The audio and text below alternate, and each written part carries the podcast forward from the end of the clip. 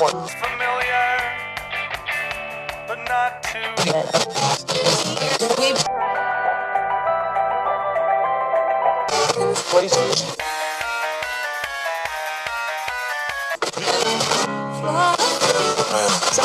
The medicines, the medicines that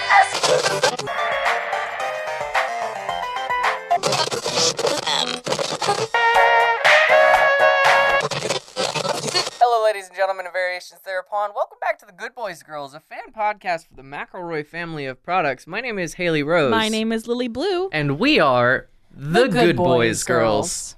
And today we have a guest with us because we are diving into a topic that we thought um, should be. Ooh, I whistled there. Uh, should be discussed by um, us and discussed within the fandom. Um, and uh, is something that. So we we had some discussion about this. Yeah. Um, and we there seem there is a general consensus within the community that you know no bummers right like that's the the rallying cry of McElroy content is guaranteed no bummers right Yeah. but um that's not always the case for everybody all the time uh, because you know and the the boys have admitted themselves you know that they haven't always been the most um you know politically correct or even sensitive uh to people of different identities in the past. And um you know they've always been quick to correct themselves but you know sometimes not so much. And a lot of the criticism doesn't actually reach them because within the fandom itself there's a lot of uh, sort of gatekeeping Yeah. of you know like trying to tamp down these conversations before they get started because no one wants to have these conversations within this realm of no bummers where le- people are legitimately trying to escape you know a hell year like 2018 and f- most years we are in the dark timeline Yeah. but you know people are trying to escape these conversations through this content, but within the community itself, um,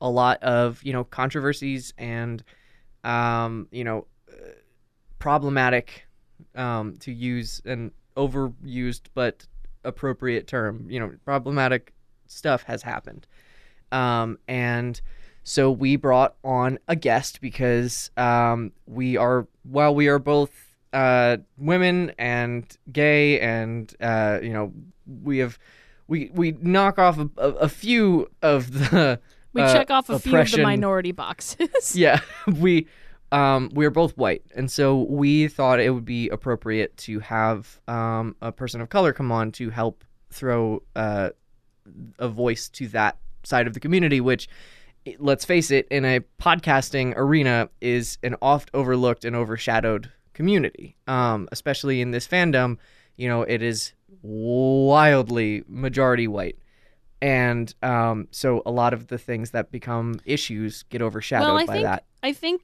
that to say like we'll get more into this later, but I think it's not even. I mean, yes, it's majority white, but I think even beyond that, it's not that it's majority white. It's like the people that aren't white don't get their voices heard because the white people are like shh shh shh shh. shh. I'm talking now. Yeah.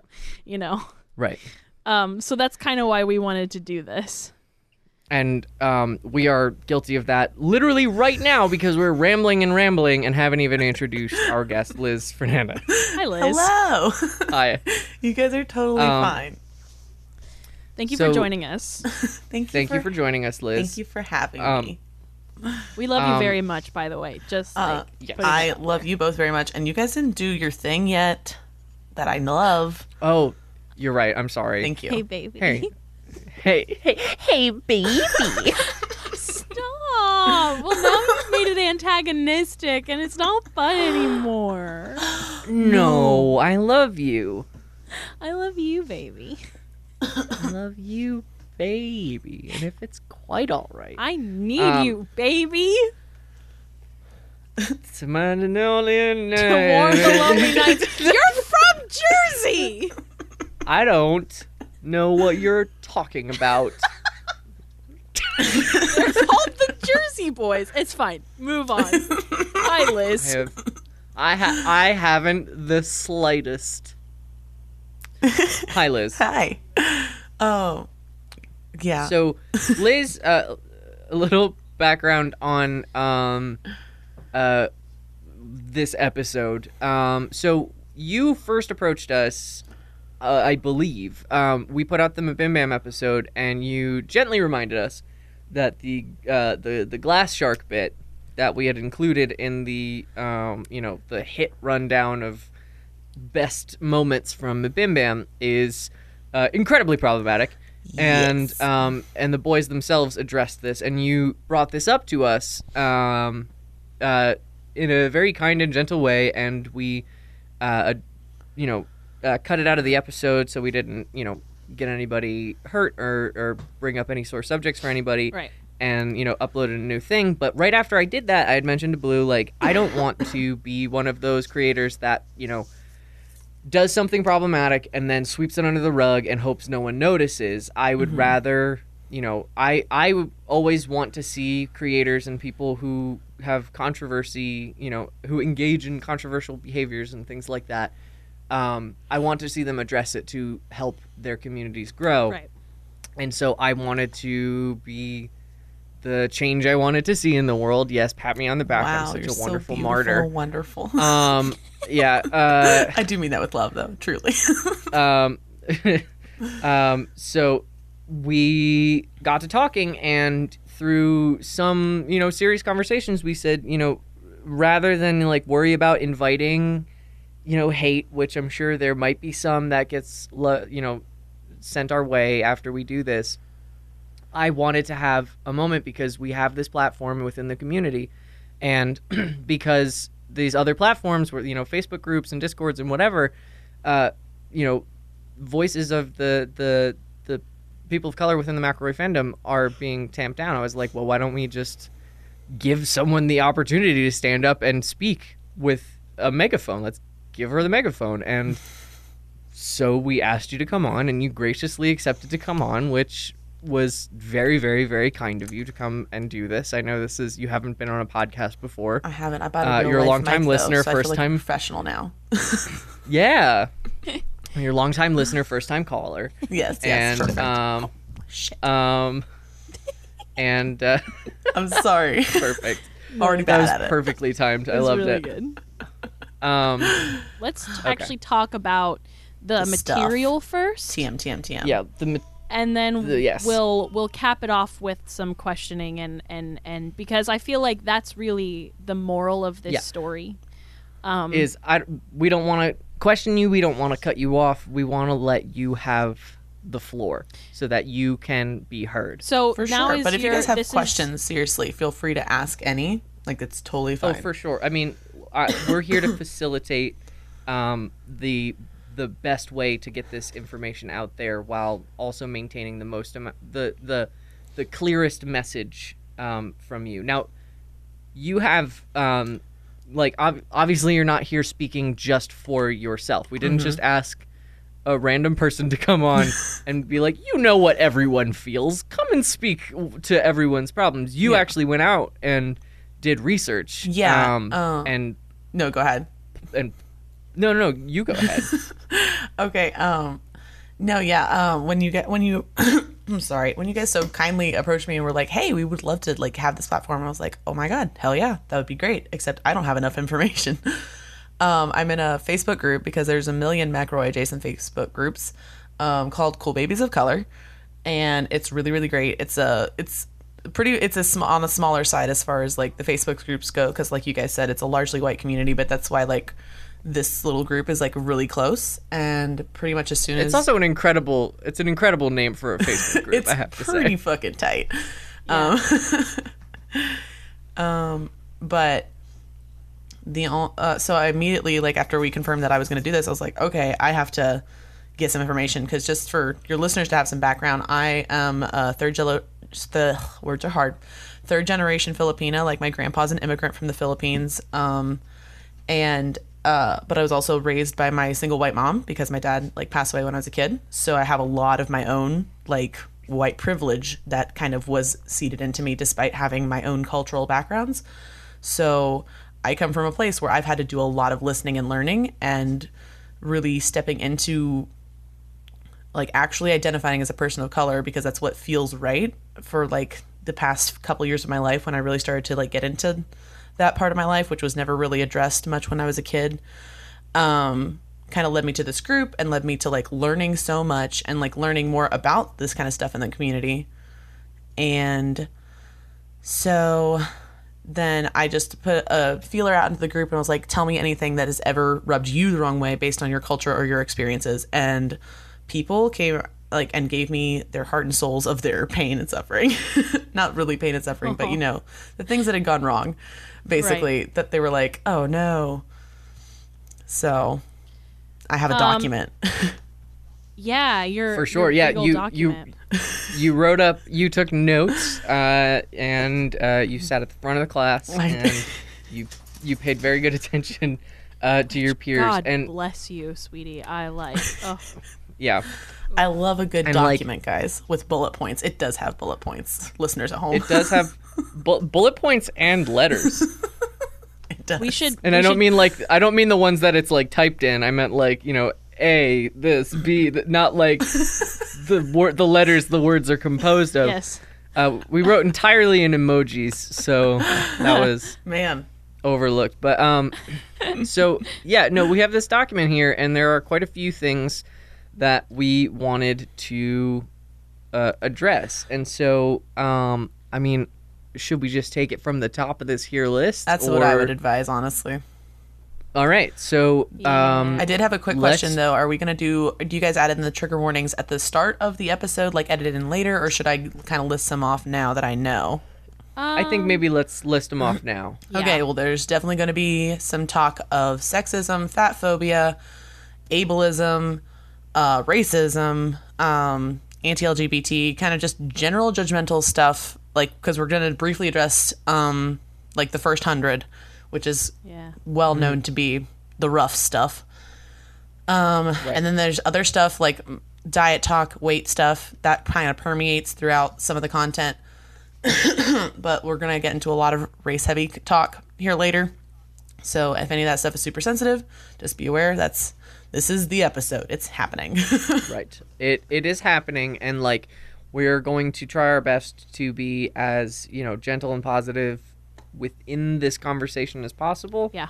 um but like the the the topics will be broached and so if that is something that you're not in a place right now that you can handle uh hearing about i mean you can always put this on the back burner it's staying on the on our um, feed. So whenever you feel ready, if you need to take this in pieces, whatever your heart desires, that's totally fine by us. We're not going to be offended if you aren't interested in listening to this. But if you are someone who maybe these things don't directly affect, you know, if you are someone who is in the majority of the fandom, um, you know, I would encourage you highly to listen to this to to understand uh, and and build a sense of community around this. I feel like this, you know, obviously we don't need to remind the people who are affected by this that this is happening mm-hmm. because they're very aware of it all the time. But it's mm-hmm. the people who aren't aware of these things that I feel like this should be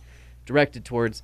And yeah, so there mm-hmm. are there are the trigger warnings up front, and I think the best thing we can do right now is just jump into it. Let's do it. if In the words in the words of the Philip DeFranco show's Philip DeFranco, uh, let's just jump into it. oh, Blue, did you have something? I just wanted to play bad cop for a second, um, and be a little bit confrontational. um, if you are a white person and you hear us say something that you don't like, you might, before you tweet at us, want to take a second and do some self reflection and try to figure out why that rubbed you the wrong way. Um, because I don't want to hear it. so, um, if you come if you come at me on Twitter, I am going to ignore you. Uh, so Well, here's the thing. I want to make an amendment to that. I'm playing good cop here. Sure. Um, so I I want to make a quick amendment to that. We are not going to debate these points. right, We are open to discussing them. This is about this is about learning. This is a learning And opportunity This- clarifying. and clarifying. This is not a debate. We did not bring Liz here to like change her mind and be like, well, these things aren't that bad. That's not what this is about. This is a this happened and it kind of sucks. And they're But learning. we as a but community- need to identify that these are things that happen, and we need to grow and learn from them and call them out, call the shots as we see them, rather than silencing our brothers and sisters that this affects. And also, this is not us saying that the McElroy brothers are garbage and No, we can't listen to not them at all. anymore. No. this is this is not a, this is not a call This is out. not a this is not a hit job.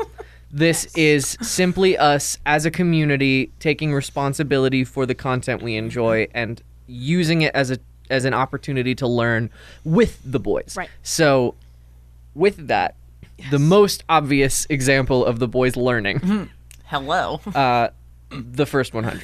The first 100. That's literally what it's titled, like some kind of Yeah. fucking horror movie. Um, which basically, um, so I'm kind of got it broken down in segments, but we're gonna address uh, my, bim bam. I shouldn't do that. Uh, my brother, my brother, and me as a whole. And uh, so for the first 100, I mean, there's really not much to say here. It's pretty much a lot of rough stuff for pretty much any minority because, I mean, as the boys have said themselves, they are white, cis, het, raised in West Virginia Baptist boys who didn't know much about much until, like, you know, the world started opening up to them and started listening and learning more, which is like the ideal way to learn when you don't know things. Right. Um, Absolutely. But, like, even more concrete rather than just saying, oh, they addressed it, I mean, like, they literally wrote a song. Like, it's a donor Yeah. episode song, but it has been put on Yeah. YouTube and cut where Griffin literally Mm-hmm. sings to you, the listener, hey, don't. Which obviously do, but like it is at your own like risk because it's Right. They're stuff. They're not the boys we've come to love. no, I heard I've heard Griffin say things that are so like like lots of ableist like the word um retard is thrown around for like sometimes gay as a pejorative, which I mean a lot of people hear that like oh these just these are just words and I'm like words have a lot of power and but anyway and That they know you that all the time, baby. Stu- words mean things. words mean things they mean so many things more than just the Guys, thing. here's the here's the thing about words is that they mean things and when you use them they they mean stuff. So like Amazing. just be aware of what words mean when you use them. That's really hmm. it. Yeah, so I mean, honestly, it was just a lot of what we come to love about them not being, which is jokes at somebody's expense. And those Mm-hmm. are never fun because the people at the expense of are not white, cis, and het, like 95% of the time, I would say. So, yeah. That's that's Mm-hmm. Yes, pretty much the first 100. I mean, like it's pretty easy to run down because even they Yeah. said like, "Hey, it's rough." Yeah, just just just don't. And when people say I've listened since the first 100, like I've heard that at live shows where someone's like I've listened since the first 100 episodes and people they always go yee like sorry. Um I haven't even listened to the first 100 yet, partially because I'm Either- backlogging. I figure I'll go through the good and get to the bad, and just Yeah, sludge and I- through it because I know how good it is. Well, I will say, For as sure, someone yeah. that started from the first 100, it's kind of nice to like know where they get to and Mm-hmm. go back and hear that stuff and be like, well, they're not like that anymore. So they obviously grew Mm-hmm. and changed, and then kind of like hear the process of them like growing and changing and like apologizing for things and getting better. Yeah.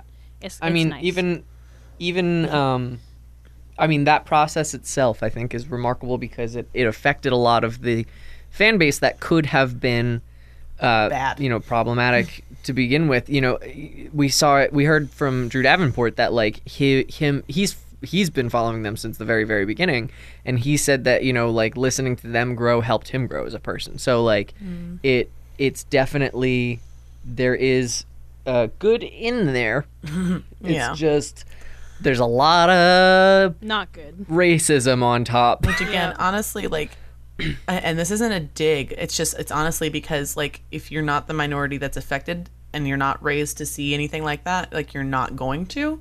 So I've mostly just seen white dudes in any kind of group being like the first 100 aren't that bad. I'm like they kind of are if you are fat woman, any kind of race, Right. not white or gay or mm-hmm. whatever. it's like they can be rough. Yeah. So it's just one of those so- things. Just like, like yeah. Anyway, that that's covered. Yes. We So covered did it. Diet talk is the next talking. Mm-hmm. Diet point. talk is the next talking point, which is um okay. Um so Justin makes a lot of jokes about his weight and as in he, as he has identified as himself many times as a fat person, totally well within his bounds. Like 100%. Like everybody's entitled to do their own thing about their identity. Like that's just life. And it's great. The thing about them Right. is that they have a platform where a lot of people who don't identify that way hear those jokes and laugh at them and maybe not for the right reasons, if that makes sense. Um, Right. And it just kind of follows like he went on the bean diet, and as I mean, I don't know if we want to get into whole diet culture talk, but diet culture in general in this society is pretty toxic and the worst. Um, Yup. I I as a fat person have been a part of diet culture and I can tell you that it sucks. Oh yeah, I I So- have also been a part of diet culture. I hear people talk about diets and bullshit at work every single fucking day, and it's exhausting. And I'm like, how does anyone Yeah, I have the literally never have any other conversation with my mom anymore except like Ugh. it's yeah, it sucks. Well, in the in the words of Natalie Wynn from ContraPoints, um, uh, my experience as a trans woman definitely says uh, that you don't really truly feel like you are a woman until a female member of your family says maybe you should try the salad. Oof. So Woof. I'm so that's sorry. yeah. So w- I think we've all been in this boat, Mm-hmm. and so definitely, I mean, I would chalk it up to the sort of um, the the Dave Chappelle, Chris Rock effect of um, you know black comedians who speak a lot to the black experience, but also have a large white fan Mm-hmm. base who hear those jokes and then tell them at work the No, next don't day do and it, use Jonathan. Stop. do this. They use the same language that Chris Rock and Dave Chappelle That word's used, not for and you. it comes off in a majorly bad way. Um, you know, like it's it's like I, as a younger person growing up in a predominantly white town, you know, I and an aspiring comedian listened to Chris Rock and then would like go and perform like for my friends bits that he did. And looking back, it's incredibly cringy and terrible that I did that. Um, you know, and I could say, oh, I didn't know any better, but now I do, and I look back, and honestly, I'm really fucking sorry uh, to Chris Rock and everyone in the world. To Chris Rock So, specifically. well, specifically because I didn't do the delivery right, and I mean, just as a comedian, beyond anything, beyond race and everything, I didn't do the, I didn't do his jokes do justice. justice. Mm. So, I'm just saying. But yeah, it's it is definitely that effect, and I think hearing people make jokes about things because you know I'm someone who uses comedy as a shield. Mm-hmm. I think we And all plenty do, of people do. I think the boys themselves said And- they do. Yes. And so when you do that, it's to make people laugh with you so you feel like, yes, I'm being ridiculed right now, but I'm in control of it. And when you do that, you it, it invites ridicule to people mm-hmm. like and so long as you're in control of it, but if you lose control of it, then suddenly you're just being attacked. And so it's on a podcast when you have this familiarity with the creator, mm-hmm. when you hear someone making jokes and they're inviting you into them making fun of themselves, you feel like you've been given permission. And that's really the issue here. So Spoilers. I I, Most I, people have not. I hear you on that one. You're not. You're definitely not. Yeah, but that's actually another bullet point, listeners at home. so we'll get to that. Yes. Um. Anyway, I think so. So, diet um, culture, next diet up- talk can be rough to hear just because Yes. of the, of the stuff it perpetuates. Um, Yes. The next thing I have listed here is Chilean miners bit, actually, in a stunning plot twist. And Stunning plot twist. um, no, it actually is because this is a bit as someone who's been to a few live shows that I have like rejoiced and cheered for when it came on because I was like, ah, the thing that I have heard, wonderful goodness, and um, it was dead for a while and it actually just came back in the most recent live show. They did the same thing, and I hadn't heard them do it at a couple of them that I'd been to. Um, but it's actually like again, this is me reaching out to the community of people of color that is in this in this fandom that have a wider experience and understanding than I do. And Right. so, I mean, and I learned from that, and now I don't appreciate this bit as much because I'm like, oh, that's actually kind of shitty. So, um, but let me explain why. Sorry. The joke is not great because it is about I mean, it's it's. I think it's probably pulled from like a headline. Chilean miners emerge from the thing, and uh, honestly, it was probably got their attention in the first place because they were rescued after 69 days not nice Right. because 69 days in a mine without food and water is terrible. And basically, this happened in like 2010, and 33 of these miners were stuck in this mine that got that like collapsed um, due to unsafe working conditions and laws that didn't protect the workers in their country and a government that didn't really care about them being stuck there. It took many other countries collaborating together to actually rescue these people. And they even went to court to try and get like reparations for themselves, their lawyers, etc., and got literally nothing because of socioeconomic awfulness and greed and the rich. So, I mean, it's just it's Yep. it's basically a whole situation that comes from poor people being shit on. Surprise to no one. Um, and again, it's probably something that uh, wasn't even like given a second thought because it's not really dug into. But like for if this is something that like has related to your culture, you're like, hey, that was actually really terrible and bad. Um, and I do have like sources that I can give to the the good boys girls to distribute at will for some of this stuff. But this was just a quick Wikipedia Google. I'll be honest with you, like that information was Um, free and easy to find. You know what's actually funny? Well, I mean not funny, but well, I guess kind of funny. Anyway, what what is interesting to me about this joke is that I actually remember this. oh wow. Yeah. I, I remember the Chilean miner incident. I was I think it was it's actually super I mean I mean it's an early memory for me because I was in elementary or middle school. Um, but when I was in fourth and fifth and sixth grade, I was doing like speech and debate and model UN and that kind of stuff. And so this was actually a conversation we had in those classes. Um, and so like when they first made this joke, I like didn't need context for it because I already knew the story. Um, and I just remember having that like it was the same kind of feeling mm-hmm. I had when they talked in 2011 about the Black Eyed Peas breaking up. So it's like, oh mm-hmm. shit, I forgot that had happened. And I did mm-hmm. have that moment where I went, that was kind of a bad thing. Why are they making a joke about it? But then I brushed it off because, like, I didn't, you know, I didn't think about like people who are from Chile are probably like, hey, um, don't. Yeah. So Yeah, it's a whole thing. And, and and again, like even I did not have any idea and I was like, "Oh, well that's a whole thing, huh?" And again, free and easy kind of thing to research. So if you want to do it on your own, you're more than welcome to cuz there is information out there. Um, but that's pretty Please much all I have for that one. It's just like it was a really bad situation. Let's not make the joke. yeah, Yeah, it's like I mean, it's, like I guess it's the kind of level of poor taste as like 9/11 jokes still are.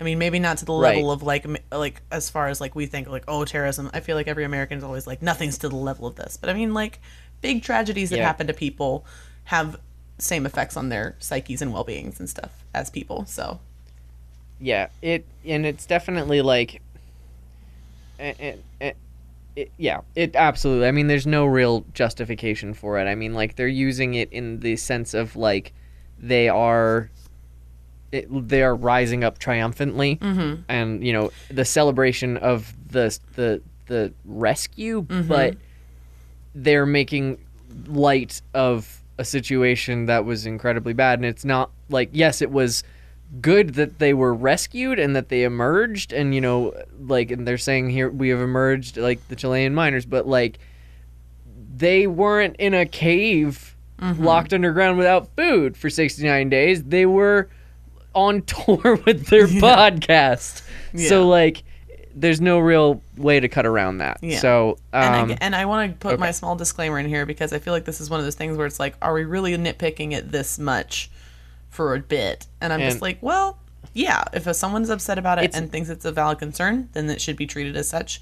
And I don't think the boys are doing any kind of this hurt intentionally. I want to say that for pretty much like everything here. And it's not like we're saying like you can't say cool cool babies because Mm-hmm. of what like we're not taking away an integral part of their their brand. It's literally just a bit that they don't even use that much anymore. Mm-hmm. it's only so at, I think it's, it's, only at live shows, and I it Yeah. only happened in the recent one. It hadn't happened in a while actually. So yeah, yeah. I think it's fair to say like maybe just put it to rest, boys. Mm-hmm. Um Okay, so that's that. Put a pin in it Mhm. and let's The- let's move it on. Um the next thing so we have, next go ahead. is Barack Hussein Obama.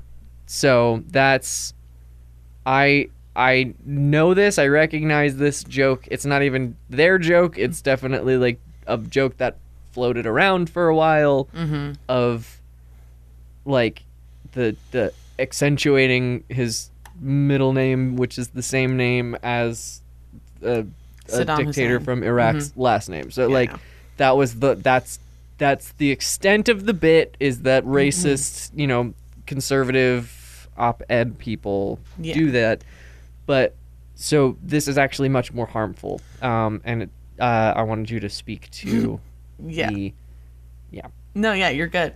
Um, yeah, that's pretty much it. I mean, it's done in like clearly, it's every right wing conservative made the joke, not even made a joke, just was like his middle name's Hussein. It's like, okay, Susan, calm down, um, chill with the racism a little bit. Um, and I'm sorry, guys, I make jokes to deal with my stuff. And uh and it's like it's done in like the Stephen Colbert style of the show where he's like pretending to be like the conservatives. But the thing is is like anytime you see any kind of problematic post come up in a fandom like Facebook, Tumblr or otherwise, you can see that there are some of those that somehow linger in the fandom and these kind of jokes they sink in in the way that is not the intention and they just yeah, in general, like if someone out of context were to hear it, they wouldn't necessarily know that that's the bit is to make fun of those people. Right. So it's just yeah, it's just not it, like the impact versus intent is like the really important conversation here, and impact versus intent is a lot of this conversation, honestly, because Yes. impact is obviously I don't think ever malice filled, mean hearted anything, but um, sorry, intent, intent, rather. yeah, intent. I meant intent. Whatever. I'm bad at words. intent is not filled with malice or mean hearted, but the impact can be not good. so it's the real Yeah. important context to think of this. Like it's not always just about what someone means to do, because if that was the case, the world would be better. it's about how they actually sure. affect people. So and I I think that's important to bring up because this is like you said it's going to be a through line for the rest of this is the idea of intent versus impact because I'm pretty sure and I'm pretty sure we're all pretty sure pretty sure pretty sure pretty sure um, that uh, the boys aren't out here trying to attack Obama like no, No. one's they're not out here trying to hurt people. They're they're doing a comedy show. It's an advice show. I mean, they're trying to help people and make them laugh and make them feel good and like that's it. But you aren't always in control of how people receive your content. I mean, you see this in fandoms literally all the time. Mhm. And so like, you know, it's it is a a major thing that people overlook and it's something that like it it gets blurry for creators cuz you can't blame them for how it was received but you can blame them for how it was received. It's it's complicated it's a, and a, weird, but it's a wishy-washy line. that's yeah. why we hold the people we love accountable So- because we want Well- them to do really good. That's true, and this goes to show how ignorant I am. Because I didn't even think about it as like mocking racists. Mhm. Um, I thought it was like a, a like a, point out his middle name, uh, because he's like proud of his heritage kind of thing. Of like, uh, we won't erase this because like he's Barack Hussein. Like that's what I thought it was. Which is stupid. No, it's not. Well, no, I mean you're just a you're a kind-hearted person, which again, that's impact. That's intent and impact right there. Is they intended it to be mocking racists, but you received it differently, and you received it and you know took it in and mixed it up with the love of Jesus, and then sent it back out, and you know like Okay, so it wait. was. Time out for two seconds, because she said that in front of my parents. And your dad loved it. My dad thought it was so good. Haley met my parents this weekend. That's the other Hey- thing that hey, like guys. that's life update. That's a really gay. Uh-huh. yeah. What was the Um, context? you were like, Well, first of all, credit where credit's due. That is a Trevor Noah bit. Um, Okay. I don't want to be out here stealing jokes. Uh, I just love it. it's very and good. so I've I've been using it a lot lately. but um, it is uh, yeah, I forget the context. It was something it we were but- talking about, like, I don't know. Oh no, it was the it was the guy. There was a drunk guy at another table who was yelling and cussing a bunch, and then his, it was his birthday, and so we all screamed "Happy Birthday" at him. Yeah. Um, and I said that's how we that's how we deal with annoying people is you know they shout obscenities at you, you take them in, mix it up with the love of Jesus, and then sing them a four part harmony of Happy Birthday. Um, really loud. Welcome to my Southern Baptist family. Um, so, uh, okay, so that's that, and now moving on. Actually, we Um, probably need to take a quick commercial break. Oh yeah, you're probably dang old right. Um, So let's go so to speaking the speaking of Olive Garden, let's go to the honey zone. no what. What? No. I love what? it. It's cute. It is very cute. That was right. that was Joe's. Thank you, Joe, for that suggestion. All right, the honey zone it is. Um, okay. Uh, so I would like to talk about a podcast. What? I- you never. Me, I'm going to talk about a very good podcast that I like. What did we talk about last time? I don't know, man. Um, The last episode of Good Boys Girls I don't remember. I so but, let's be oh, real here. Oh, we did Blart. That's right. I. Oh, okay. We did what you call it, encrypted keeper, and we totally butchered Okay. everything. Um, so That's right. I want to talk about a good podcast called Overwitch. Oh yeah, my good friends at Overwitch. Yes, and actually, this is super kind of important that we bring this up because this weekend, or I think actually right now, uh, is the yeah, it's the seventh. Today is the release of uh, the new Super Smash Brothers game Oh, for for the Nintendo Switch. So they're going to be covering that um, when they put their new episode out on Monday.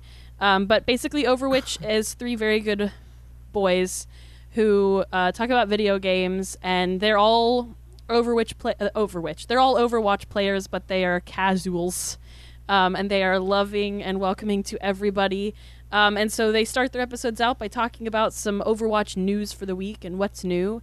Uh, and then they focus on a video game, uh, and then they rate that video game on a scale of would you take your Overwatch time and use it to play this video game? um, which I think is very good. Uh, so they're very f- nice, wonderful people. And Joe from Overwatch uh, uh, recommended Honey Zone, which I think is really cute. Um, but anyway, yeah, no, they're excellent boys. Please go check them out, especially if you are interested in uh, the new Smash Brothers game that is coming out for the Switch, because they're going to be talking about that this upcoming week, and that airs every other Monday on Lunar Light Studio. I got a fabulous podcast for you. What's your fabulous podcast, baby? Uh, I, I'll tell you what it is. And the fabulous podcast I'm talking about, of course, is our very good friends over at Ending Pending. So, Ending Pending is a podcast uh, starring some uh, wonderful uh, young hot gays um, who are making it their mission to go through and sing the praises of all of these shows that only got tragically and I'm sorry if this if this offends or if this brings up some rough emotions but uh shows that tragically only got one season before they were canceled. Oh, no. Yeah. Um, so they're making it their mission to sing the praises and examine and uh, celebrate all of these uh, overlooked shows that were lost to the ages and to eh, to bring them to light and say, you know, fucking go celebrate and give them a watch. So, ending pending. I'm sorry. Words I'm bad at this happened. Game. Uh, bad at this game. So, um, ending pending is great. I love them. They're very wholesome. They're very thorough. They're very good, and they come out. Uh, I think they already did. So good for them. but um, they come out every other Wednesday. No, every on Wednesday. Lunar- every every dang Wednesday. Every dang Wednesday. Those they are they are they are crazy folks. But they yes, every Wednesday. And check it out, especially this Wednesday, because right now they're covering a show called Rise, um, which is a show about a musical theater department, uh, and actually focuses on a high school that I think Andy went to. One of the members of the podcast actually went to the high school where the show takes place. Um, and they asked me, I'm gonna be a like kind of guest uh, in the episode on n- this upcoming Wednesday, which is exciting. So Hey, Rape. Hey, Brittany. Hey, all of you out there in podcast land. This is what you call it. A podcast about life, liberty, and the pursuit of nerdiness. Here's what people are saying about it. Or, have you heard of the what you call it? Hey, that that is my favorite podcast right now. So good. It is better than a tater tot hot dish. Well, I can't believe that for a second. you know, it's one of those big Midwest fancy things. A Midwest fancy? Yeah, I don't know what that is, but Okay, yeah, that's but what yeah. it is. You're gonna love it, though. Oh, you're just gonna love Have it. Have you heard Brittany talk about being from California? Oh, have you heard Reed talk about being from the Midwest? Well, I never. And for crying in the soup, For would you just listen to the, show? soup. Don't take their word. Take a listen to the show. Blah blah blah. We're the show. And remember, folks, Your belly button is your old mouth. listen. From LunarLightStudio.com. Fabulous. So Yes. listen to these fabulous folks and um yeah i think that does it for the honey zone do we have any um do we have any big boy screens Any big boy screens? Well, you know what? I actually just found out today that the Adventure Zone is not doing big boy screens anymore. Neither is So, Mabim uh, Mabim Bam's not either. Nope, neither of them. So we're Sorry, gonna didn't have mean to to interrupt the honey zone. I've been trying to be respectful. we're gonna have to snatch those up, honey. Zone Snatch. okay so snatch so So if you okay. want a jumbotron, we're gonna start selling them. I guess big boy screens. big boy screens is what we're calling them I don't know. We'll come up with a better name. We just trademarked it. That's it. It's it's. i in kind of i kind of absolutely love big boy screens and I i'm hate sorry it a i'm lot. oh no. i'm really sorry oh no it's my nightmare Oh Okay. God. Big boy So now we're getting- for a big boy. Big boy, Big Debbie's big boy screams. um, Oh Jesus. so we are heading into the the dark zone. shit. This is the dark zone. We got through the light stuff already, so um, brace yourself, y'all. Okay, So, every, let's do some breathing really quick. All of us together, even the audience. We're gonna All right. take a deep breath in in the audience, ready to take, and breathe out. and then one more. And breathe in. and breathe out. That actually was really calming until the end when I laughed. But I mean, it's still calming. It just feels warmer. Haley Rose, What? you're you're fired from the podcast. Can't fire me Why not? because this rip's just too chunky, man. Because you're Fire already. don't, ca- fire don't catch where it can't breathe. oh my god! I just realized your deep breath was a vape. Oh yes. my god! That's why I started laughing and I got upset. I started laughing because you were laughing. Haley, that's not how that works. I beg to differ, my dude. Haley did a vape on my podcast. I'm sitting this here is and the spoilers for the poll that was just posted. this is this is the this is the Bim Bam TV show season two. Uh, um, public service is don't do a vape. Don't do a vape. Dear mom, do, do, do. dear mom, today Haley did a vape on my podcast. Oh my god! I just Don't- checked the poll and Please Blue, don't you're tell winning your mom. over Haley.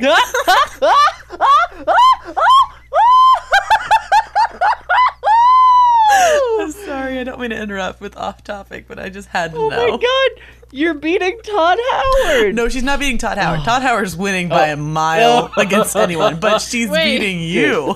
Me? Okay, good. yeah, what's Blue. happening? Blue, you have been voted more likely to be a vapor than Haley. My sterling reputation. Wait, Although why this is gonna be this is gonna be up for the next couple days, so after this episode drops, that's gonna be a big shift in the polls. Andy responded and said, "How is Haley not dominating this poll?" I'm gonna respond and say, "Good fucking question. I've never touched a vape in my life, which is Don't a lie." no, you can't. You can't. That's days. spo- Three days of baby. silence. That's you're going to you're going I'm. to, I'm not. Listen. you're gonna disrupt the integrity. I'm not touching it. I'm just saying. I can't believe I'm ahead of you by four, three, twelve, five percent. I can't. Don't say a word. You can't. You can't. You're legally against not the allowed to rules. give it away.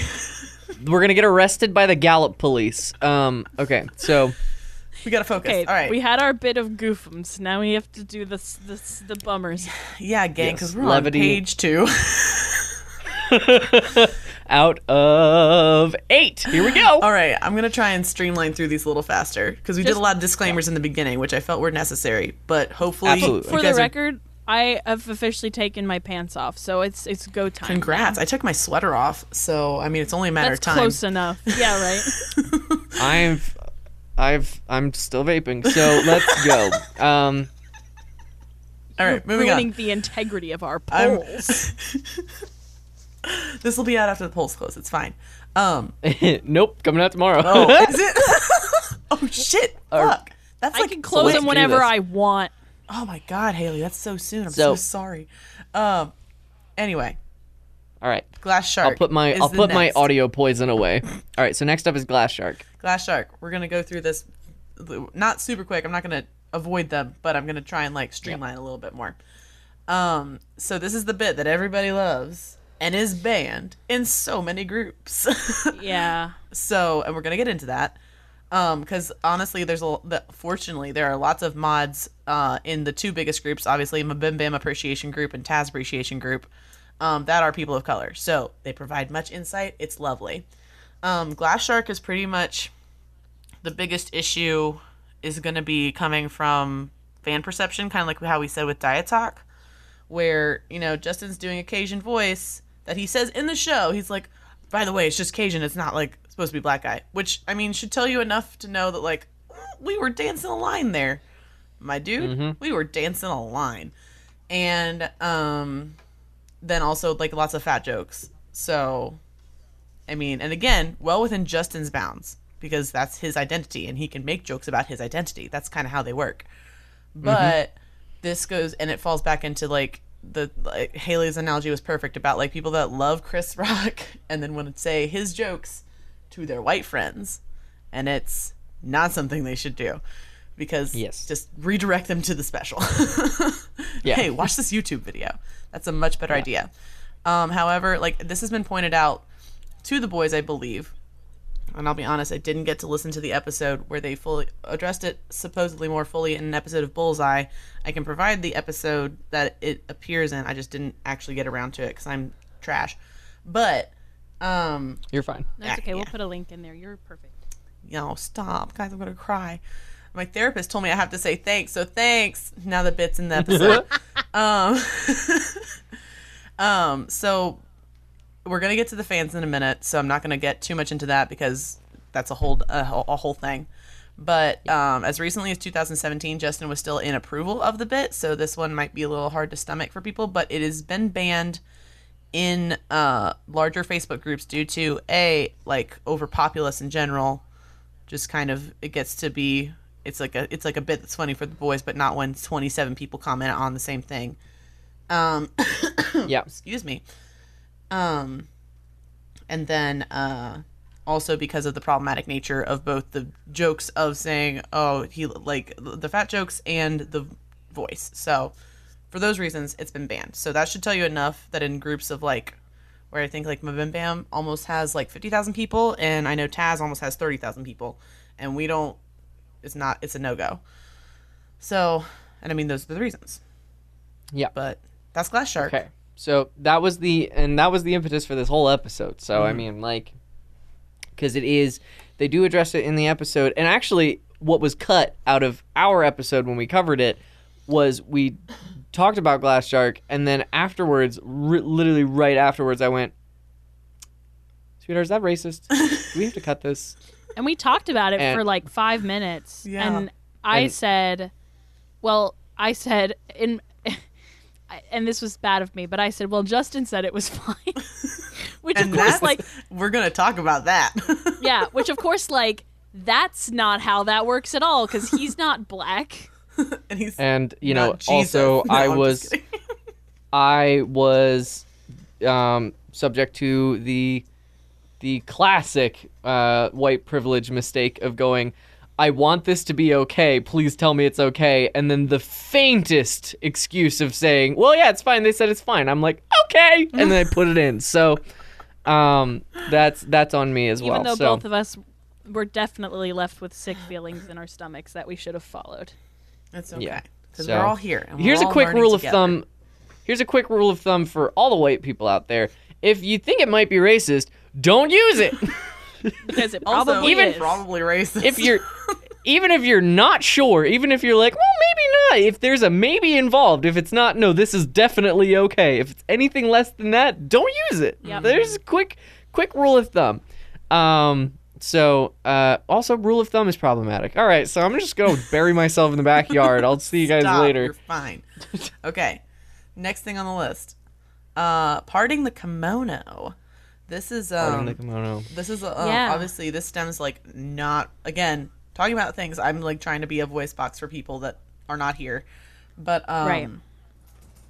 parting the kimono is actually it was very hard to research i had to go a lot based on people's experiences and knowing about culture because to be honest wikipedia is severely lacking and this is a very common turn of phrase i was surprised because i've heard it before the show like i mean i definitely like heard it more often because of the show and like hanging out with people that listen to it etc but it's not something that I've never heard before on any other kind of media. But it's uh just in general the reason it's problematic is because um it's a pretty sexist and racist turn of phrase because it became popular in the U.S. in the 1980s. Um, when U.S. and Japan started to do business together, and Americans started using it as their own in like the very U.S. fashion, to just take a thing and be like, "Cool, that's ours now. We're gonna do it." But it's really um, culturally insensitive because the kimono is a mostly worn by women. So um, sometimes it's worn by when worn by when worn by men um, because again it has a lot of cultural significance over there that honestly i do not want to pretend to grasp but it's important and that's important. And um, it's and that makes it sexist because where it's mostly angled at women it's kind of like on the league of saying that your transparency as honesty is only about as easy as you are, I guess, kind of like and like women using their sexuality as a way to be truthful and it's just it's just gross and it's bad and like they've said it a million times and they've stopped using it thank god but i would Yeah, I like gonna everyone say, else think- ever I to not use it using it in recent episodes, right? Yeah. mm-hmm. Yeah, they And- say like a peek behind the curtain now, which is like perfect curtain, and the yeah. same exact Yeah. concept. Like it's wonderful. So just Yeah, like absolutely. yeah, just Um, part parting the kimono is just gross and sexist and like culturally insensitive. Like not necessarily like no, it's racist. I'm gonna say it's racist.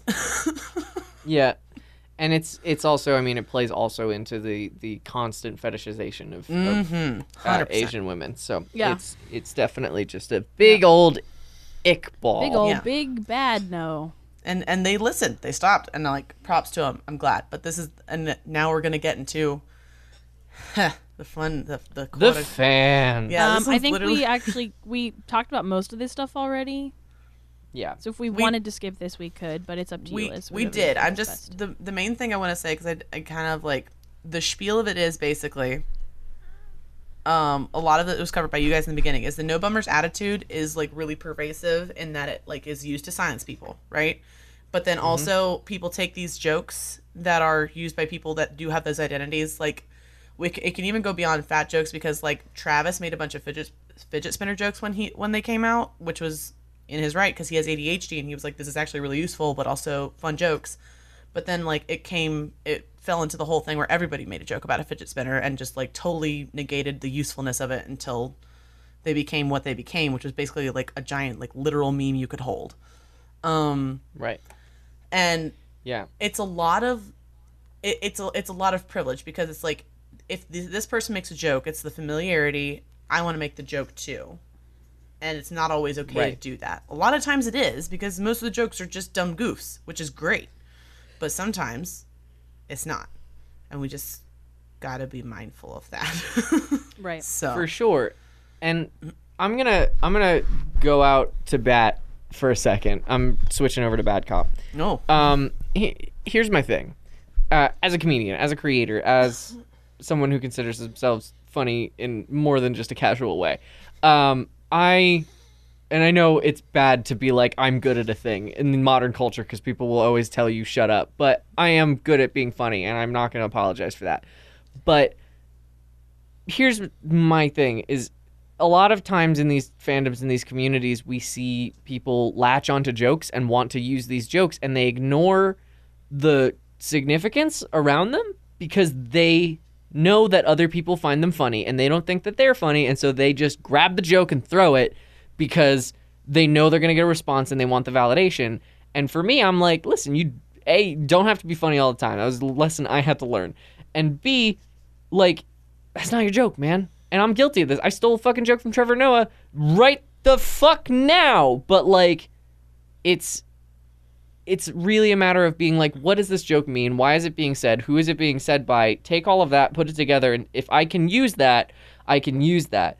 And if I can't use that, I shouldn't use that because it's not mine to begin with. It's really like, can I borrow your fucking? Can I borrow a cup of sugar so I can make a cake? Sure. Can I borrow a cup of sugar so I can make crystal meth and sell it to your son?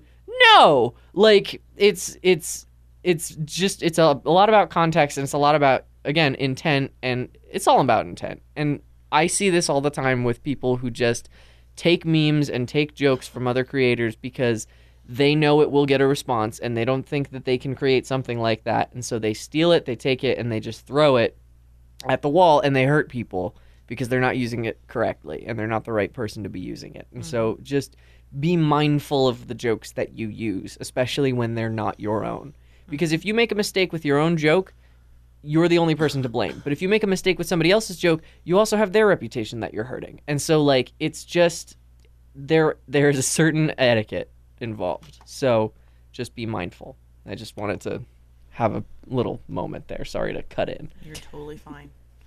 Um, now we're gonna get into Taz. Is everybody excited? I love Taz. Yes. it's my lifeblood. I started screaming at the episode that came out today. Oh my god, it was it. so good. An episode came out today? we can't. We can't. We can't. We can't. We can't. We're gonna derail so hard. We're gonna. Okay, yeah. We can talk I'm- about it I'm after. gonna We will. A I'm hundred gonna, percent. I'm gonna need to yell. Don't tell me I haven't listened yet. Okay, Liz Blue, and I I'll can talk DM about you. it after. okay, fine. Whatever. Bye. We'll Okay. talk about it later. Okay. Taz. Taz. So, um, hmm.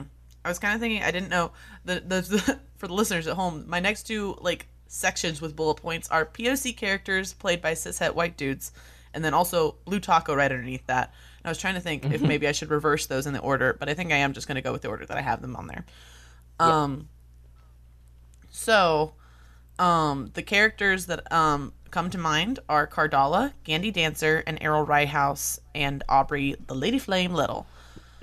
Um, which, as some folks might not know, is officially canonically uh, Puerto Rican, which we will get into at a later bullet point. Um, uh, so all those characters are canonically people of color. Gandhi Dancer is uh, of some sort of Asian descent. Uh, I believe Cardala is of Inuit. Inuit. Or- thank you. yeah. The word was escaping me.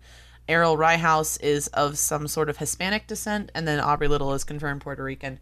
Um, honestly, like right there for at least two of those, with the uh, Gandhi Dancer and Errol Ryehouse of saying some kind of, that is our first clue that we're not in a good way. Yeah. um just I, and i mean we've had lots of like disclaimers again about intent versus impact and this is going to be heavy on the Taz side so just keep it in mind um so in general it's always complicated when you want representation in your thing but the thing is being made by the people that already naturally have the voice which in this case is three wonderful boys who happen to be cis white and straight.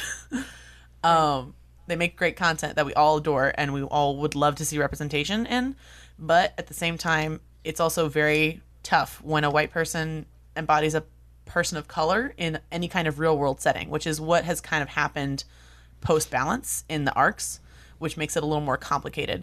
Because when you're in a fantasy setting you can just be like racism isn't real.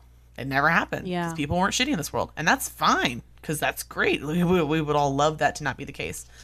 It's a lot more difficult in a real world set real world setting because if you because you can't do that that would be bad for a number of reasons. You can't just erase people's histories like that even for your thing. And not that they try to i'm just saying in general don't do this anyone. Um but then when you do try to embody that person of color's voice, like at best, you're taking away where someone could have that voice and tell a story. And then, like, at worst, you're doing a, a caricature almost, or can be, because you've never lived those realities. You've never felt those things. Like, the most you can do is research, and even then, we were not doing as much as we could be. I will say that I, I know Justin did a lot of research on Cardala, but even then, there are some Inuit people that are in this community that are like still like it still felt gross at times. But um, I think that was more the portrayal of how Cardala and her Inuit kind of portrayal came out, and I guess it's it's complex. Lots of these issues are complex, and I'm not going to pretend to understand all of it because I'm not the best person to explain again someone else's experience Right. but in general i can blanketly say that it's just it's a very messy situation like i think they did a really good job with most of balance in not saying anybody's color like most of Yeah. the time yeah. i thought that was a very good choice Yeah, I agree. Well, I mean, here's here's the thing. I mean, sorry to cut off, but here's the thing about an audio medium is it's not necessary. Mm-hmm. So like, you you can just be like, you know, they can be whatever you want them to be. I've seen every different variation of Magnus, Taako, and Merle. Like I've seen, you know. Black Magnus, I've seen Brown Magnus, I've seen all kinds of different Magnuses. I've seen Trans Boy Magnus. Oh, like so valid very So, valid. I wanna- But like Sorry, Haley, continue. no, I'm, go right ahead. I, I, that's pretty much my point. No, I, I just want to I want to pose a question, um, and this is not confrontational in any way. It's really just out of curiosity and and and uh, ignorance. I want to ask a question both to you, Liz, and also to our audience uh, for them to fill in the blanks. What is the solution here? Because you know, um, as a white creator, you know, I see, you know, all my POC friends and and I want them to be able to feel like they have representation. Um, but of course, I don't know their experience. So, you know, if I was making something set in the real world, what's the best way for me as a white creator? Do I just not include any specifications about race? Do I just make everybody white? you know, like mm-hmm. what's the best what's the best course to go when dealing with this specifically, problem? specifically for the boys themselves, because like you know, bringing in other performers to portray Right. roles that are closer to the like their own identities would be No, different from the Taz we yeah. all know and love. and that's the And complicated you know, part but well I don't want to speak. Sorry, sorry to cut you off. no you're fine um Yeah, I, go ahead yep, go ahead. we're all too nice. Um, I was just gonna say, I was like, I'm not, I, I don't have an answer to that. I don't think any, because I mean, there's even, um, I don't know if you guys are in the Taz and MBMBaM group, but um, quite a few months back, I made an actual post addressing the no bummers attitude specifically as it relates to racism as a safe post. Right. And there was a lot of division even in people of color that commented saying like I actually didn't mind this thing and some people were like I actually minded this thing a lot. It's never going to be a blanket thing. So I mean even to say that anybody has acted wrong, I mean there can be a lot of people that find it wrong, there can be a lot of people that find it right. Um I'm sh- merely speaking to the people that did and like those voices are also valid and they should be heard, I guess. Right. Um, I know there's a lot of resources. I guess if you're talking about inclusion, um, versus like uh, outside of having guests that actually do represent those minorities, um, there's a Right. lot of uh, articles and research, uh, not research, but like articles that have been written by people of color to like white writers. Like this is how you do this thing without being a whole shit. Right. Um, Well, you know what I, I- mean. And I think that some of it can be translated to an audio medium, but you know, as we all know, podcasting is like its own little monster in a way Yeah, and because it's still being like figured out. yeah, it's a like new. no one. it's a relatively new. doing.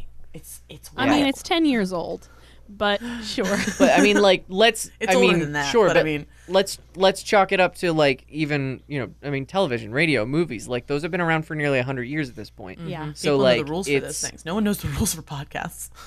yeah, the rules for the rules for film are like pretty solid. There's not a lot of room for experimentation. People still do, and they break rules, and it's all mm-hmm. jazz. It's about the scenes you don't shoot, but like, it's you know, podcasting is very new. There are people coming up with new ideas all the time, still and it seems don't like know what podcasts are. Oh my Yeah, god. Yeah, and they ask me, and I- life.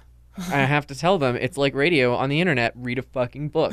But That's um, my favorite bit, honestly. One of my favorite Bim Bam Bam bits. Read a book. read a book. But here's my two cents, and I can't speak to the experiences of people of color, but I can speak to the experiences of trans people, of, of trans-binary people specifically. And you know, Griffin's portrayal of Lup was extremely well done um, because he went and he researched what trans people wanted to see in a trans character, and he really, really like, like, agonized over how to do this because he was worried he was going to offend people, and like, I think that's a good way to go about portraying a character is really digging into it. Whereas and i don't again i don't want to be throwing shade at travis i love travis he's a very very good boy. Um, but uh, you know it feels a little bit like yeah she's puerto rican why not? Like it, he didn't it doesn't feel deliberate enough. Their portrayals of people of color and their portrayals of people of various identities that are not in line with their own the only ones that feel specific and deliberate are Lup and you know Lucretia. Like there are some like they do, they feel more deliberate than others, mm-hmm. and you know Hurley and Sloane like they feel like not tagged like tacked on. They feel like this is this is important and intentional. We're doing this mm-hmm. specifically because this is their characters and this is what they believe and this is how we're portraying them. Whereas you know, and I get Cart I get that they couldn't pour a lot of research into these characters when they came up with them, like Cardala and Aubrey and and Gandy Dancer because they didn't have a lot of time. Because they mm-hmm. were doing the like rapid fire Yeah. mini arcs. And so like they didn't have a lot of time. And that's not an excuse but it could be a reason. But you know when they finally decided to knuckle down and do amnesty i would have expected travis to do a little more digging mm-hmm. into how to portray this character in a more honest light and i feel like he is but isn't. He's maybe figuring it out on the fly, but it seems like, you know, Lup was locked down by the time she got out God, into the into Greg the fucking narrative. Grimaldis. I'm like, yeah, we're Right, we're married now. Also, Lup wasn't introduced until mm-hmm. 50 episodes into the arc. Yeah, so she had time to cook Right. and like In an umbrella. Rip. yeah, in a fucking umbrella, but like spoilers. Oh my god. You had your Taz If episode. you're- I'm allowed to do this. if you're listening to this episode this far in and haven't finished balance, you have fucked up. Um, sorry. Just let's be fucking real about I'm this so for a sorry. I second. should have spoiler tagged it. Damn no, it. it's fine. No, I, no spoiler I- tag necessary. I actually have a friend who's listening to the 11th hour, and she messaged me today. She's like, This may sound weird, but I ship Taako and Kravitz. And I was just like holding back everything into me to be like, Oh, girl. just you wait, sweetheart. Good.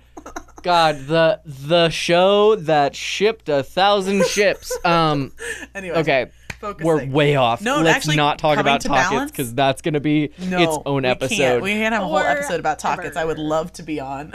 Thanks. Yeah, we're gonna have to have a whole episode about all of the gay relationships in in balance, but that's its own And fucking the one thing. straight relationship I'll stand till I die, which is uh, Burnside's Barry and Lup, forever. No, Barry Um, and Lup.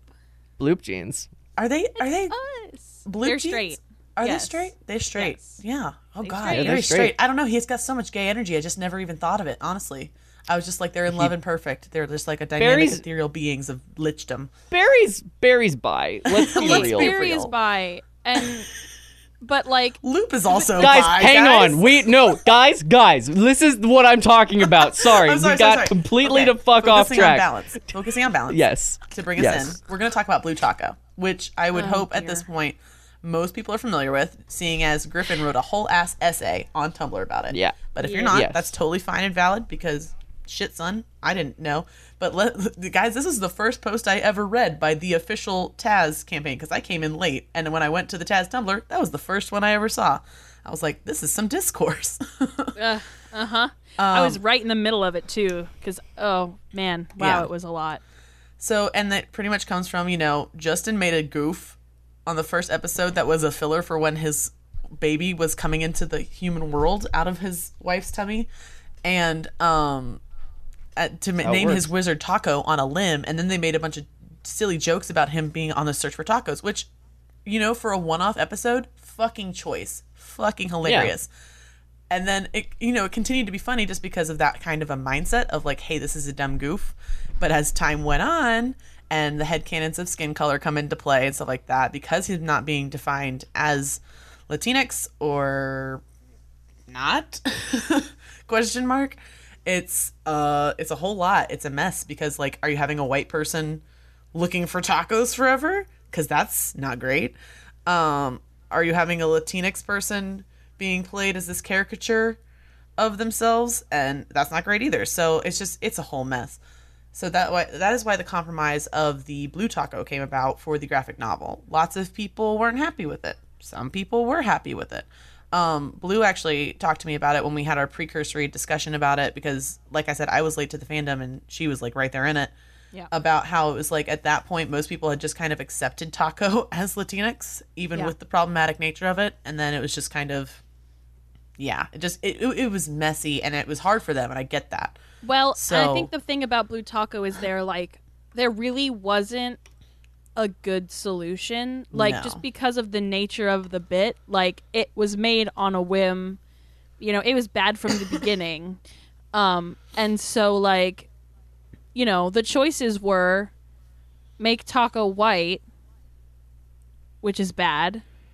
Mm-hmm. Uh make Taako like canonically Latinx, which is bad Mm-hmm. or make Taako neither and make him a fantasy color, which is Meh. eh, it's the best solution, but it's not great either. Like there's no win here. No matter what, someone's gonna be mad, and like that's just kind of the way it is.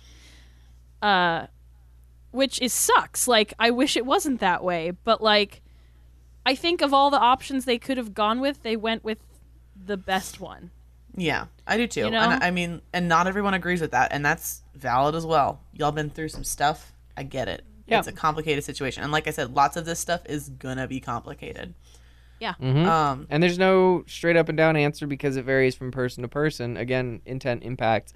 But, you know, I think to when you have as wide an audience and as diverse an audience as the boys do, you know, you have to, you know, do the best thing. You can't always do the right thing, but you can do the best thing. And, and whether or not this was the best thing is up for debate. But um, not here. Up here, it's for discussion. So, you know, if you do have an opinion on this, we'd like to hear it. Uh, and we would like to have some kind of civil discourse where we can share our thoughts and understand that what is, is. We're not going to change the design of Taako in the comic books and Carrie did a by great yelling. job. I want to be very clear. This is not dissing Carrie at all. Not at all. Um, we're not going to change the design of Taako in the comics. We're not going to do any of the stuff. Like what we're going to, where I just I would like to hear people's opinions because this is one of those open open cases of like, you know, how does it make you feel? Do you still read the comic books? Do you not read the comic books? Like it's it's literally that kind of a thing. So, Blue Taako, I think they did an okay thing. Mm-hmm. I don't think it was the ultimate perfect solution. I think it was what needed to happen in that moment for me. So mm-hmm. Yep. So that's Now- Taako. There we are. we now we move on to the Dragon Con incident. And now this is no, this interesting because well, I almost attended this panel. yeah, and actually we're Wait, moving on to we? Aubrey the Lady Flame Little. I almost Oh, we're moving on to I'm sorry. Yeah, no, you're fine. the My thing fuck almost messed up too, and I almost went to the Dragon Con incident, which they kind of go hand in hand. So A little bit. and we've kind of touched maybe on Aubrey a little bit them. already. So We'll probably This- just go quickly one to the next. Yeah, yeah, let's no, just they're blend they're, they're going to be blended because they just kind of have to be. I just separated them for my own sanity when I was typing it out. Um, so as I mentioned earlier, okay, actually another disclaimer, real fast. Like we're gonna get into my whole thing, like the bow, as Blue mentioned at the beginning, that will happen at the end of this episode. It's a good and very pretty bow. It's nice. Me personally, we're not supposed to have our favorites of our children or our siblings, but my favorite is Travis, and it's hard because my boy I truly think that he has a great heart and he's really trying his best, but I also know that he really, really wants that validation and love, which I fucking 100% relate to. Um, and, that's another reason that I love him so much because I'm like, fuck, I dude, I get it. I have messed up in similar ways.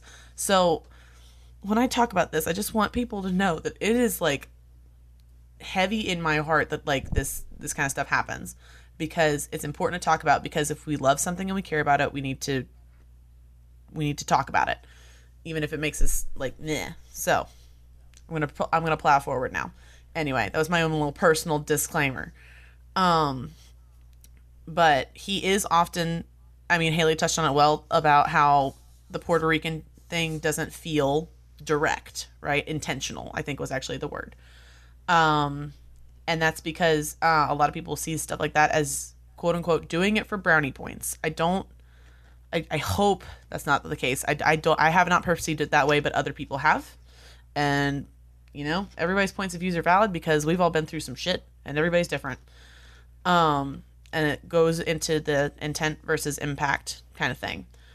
And a lot of how this has come out this way is because um she has never been mentioned on the actual show as being Puerto Rican, which is why that might actually be news to some people. And that's why we're going to merge right into the um, uh, Dragon Con panel right after this. I'll get to that.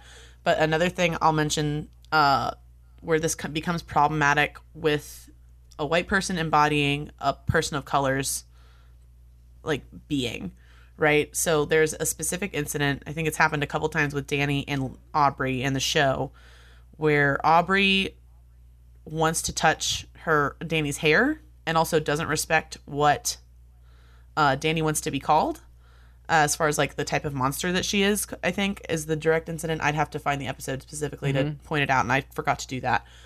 But um, both of those are extremely white things.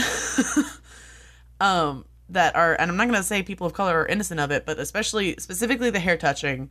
I think I think we are all, if you're any kind of aware in 2018 like don't be that white person that walks up to a, any kind of person of color be like can i touch your hair like don't do this thing and it, and, and it feels very much like someone's trying to be something that it's it's not supposed to be.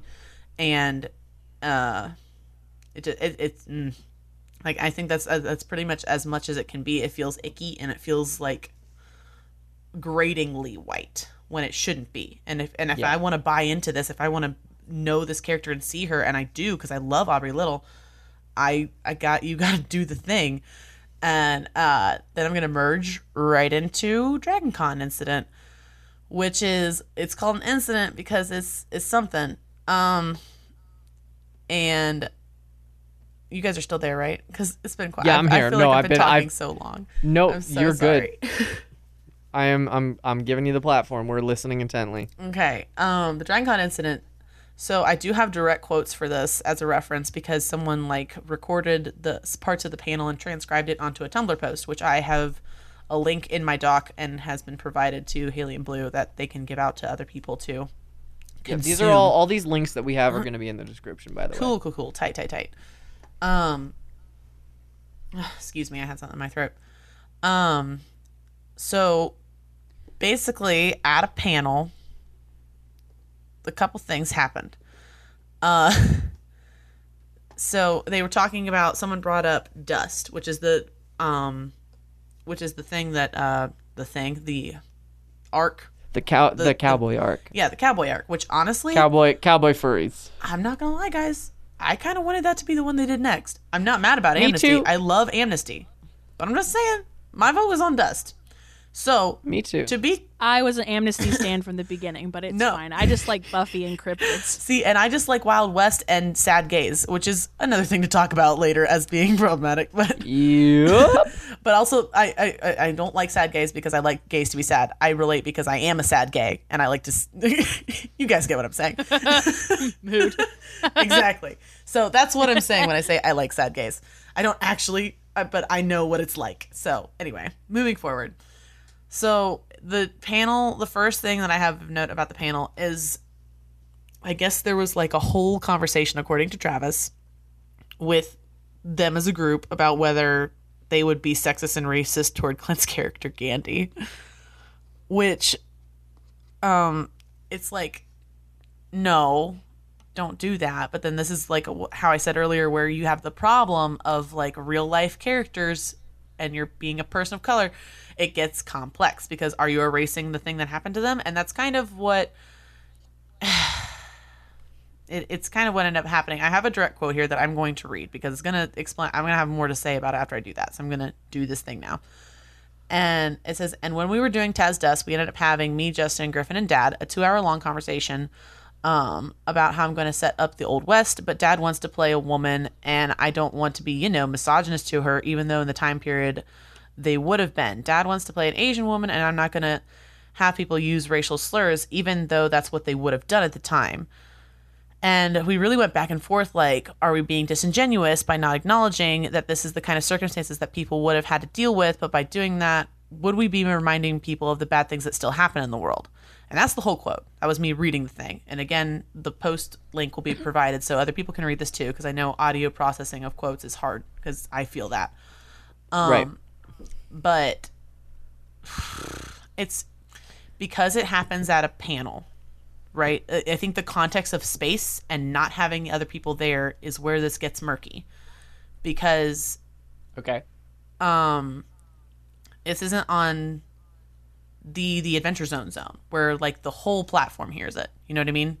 This isn't like them all saying we were really trying to be considerate. This is Travis in a room full of people who adore him saying, "Look, we did this good thing." Which um I don't know that I I don't think that it was intended to be that way, but I think one can see where that is a different situation than being on the adventure zone zone. The the adventure zone zone. I'm so sorry and um and talking about it. Is, does that make sense as far as context of space and what where Absolutely. how you're doing it's, it? It's it, it it is in a room which is most likely seeing as it's a convention which is has you know expensive tickets and it would be probably a predominantly white audience Mm-hmm. Not recorded, generally speaking, except for this, which was Yep. thankfully transcribed because I'm glad I had like sources where I could look at direct quotes from it. behind it's a real it's a real collar tugger It's it's something. Um, and that's where he also discussed that Aubrey Little was Puerto Rican and confirmed that at this panel, which went viral on Tumblr very, very quickly in general, not even with the direct quotes. People were like, oh, she's Puerto Rican. But again, not been Well, said actually, on the- actual the- show. Oh, sorry, go ahead. the tumblr that you pulled this quote from is actually called um aubrey little is puerto rican Perfect. Beautiful. Um, that's amazing. I actually it's been so long since I put this link in there. Um and uh it's it's and and and again it's the same thing. It's like it's a it's a reliance on fans to spread the word, which you know, I mean that's kind of their brand anyways for um, spoken word thing. But for something when you're saying this is a person of color that I wanted to be as a representation here in the show, then that should be on the show. Like that's important. That's that should be intentional. That should be really not necessarily like make a whole big thing about it because again, you're not trying to do things for brownie points, but I mean not everybody uses Tumblr and shortly people aren't really going to use it much longer cuz it's mm-hmm. dying. Um mm-hmm. so I mean and that's it, it's it's the kind of it's again the taller cugger co- the taller cugger? Whoa that sounds like a slur in and of itself. Ah. Oh my god did i just do the grunt from home improvement? I'm infected falling apart Ugh. God damn. Uh, so it's Oh no, she got the I virus. did. it is um It's a collar Um, tugger, as you so yes. eloquently put it. It is not ideal because of the again the context of space and time. This isn't the the Adventure Zone zone. This isn't with. It's just not. It's not ideal. Travis, do better. We love Um, you. I love him so. uh, That's a good boy. He lives like basically next door to me. If by next door I mean like 69 miles away, nice in Cincinnati. Yeah, my house Um, is exactly 69 miles away from Cincinnati. What's up? Actually, uh, si- side note, I live exactly four hours and twenty minutes away from Blue, so nice. um, But that's so Oh, far. listen, that's much better than the 17 hours it used to be. Well, no, I'm not saying I'm not saying it's a bad thing. I'm saying it's four hours and twenty minutes. Uh, yeah. Nice. So, Okay. and then, yeah, that pretty much covers it. I mean, yeah, it's just, just unideal in all all contexts. It is not as deliberate as it should be, and the details of Aubrey Little's identity weren't publicly made. It seems like an afterthought. It Yeah. seems like what does this audience want to hear? Not this is the truth of Aubrey Little's identity. So Yeah. and again, keep it in mind, listeners intent versus impact.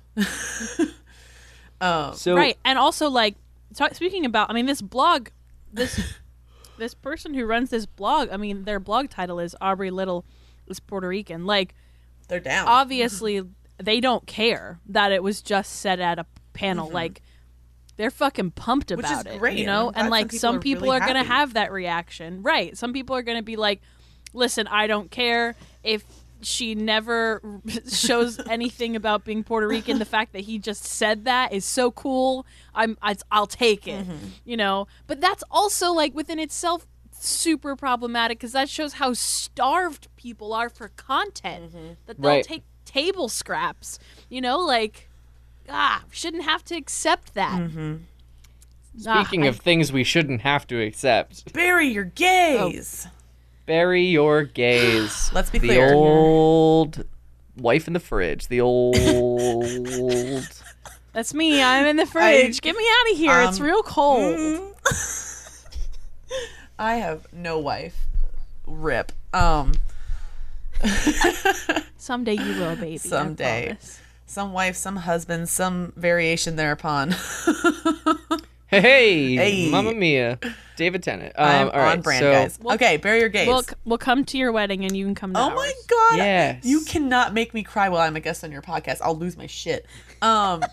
anyway, We're gonna have a whole. It's normally it's like you know one side is one bride and the other side's the other bride. We're gonna have one side is our families and the other side is all podcast people. fuck yeah, that's gonna be so much more than your family. They're gonna like lose their minds. Oh, absolutely. and the McElroy brothers will be at our wedding.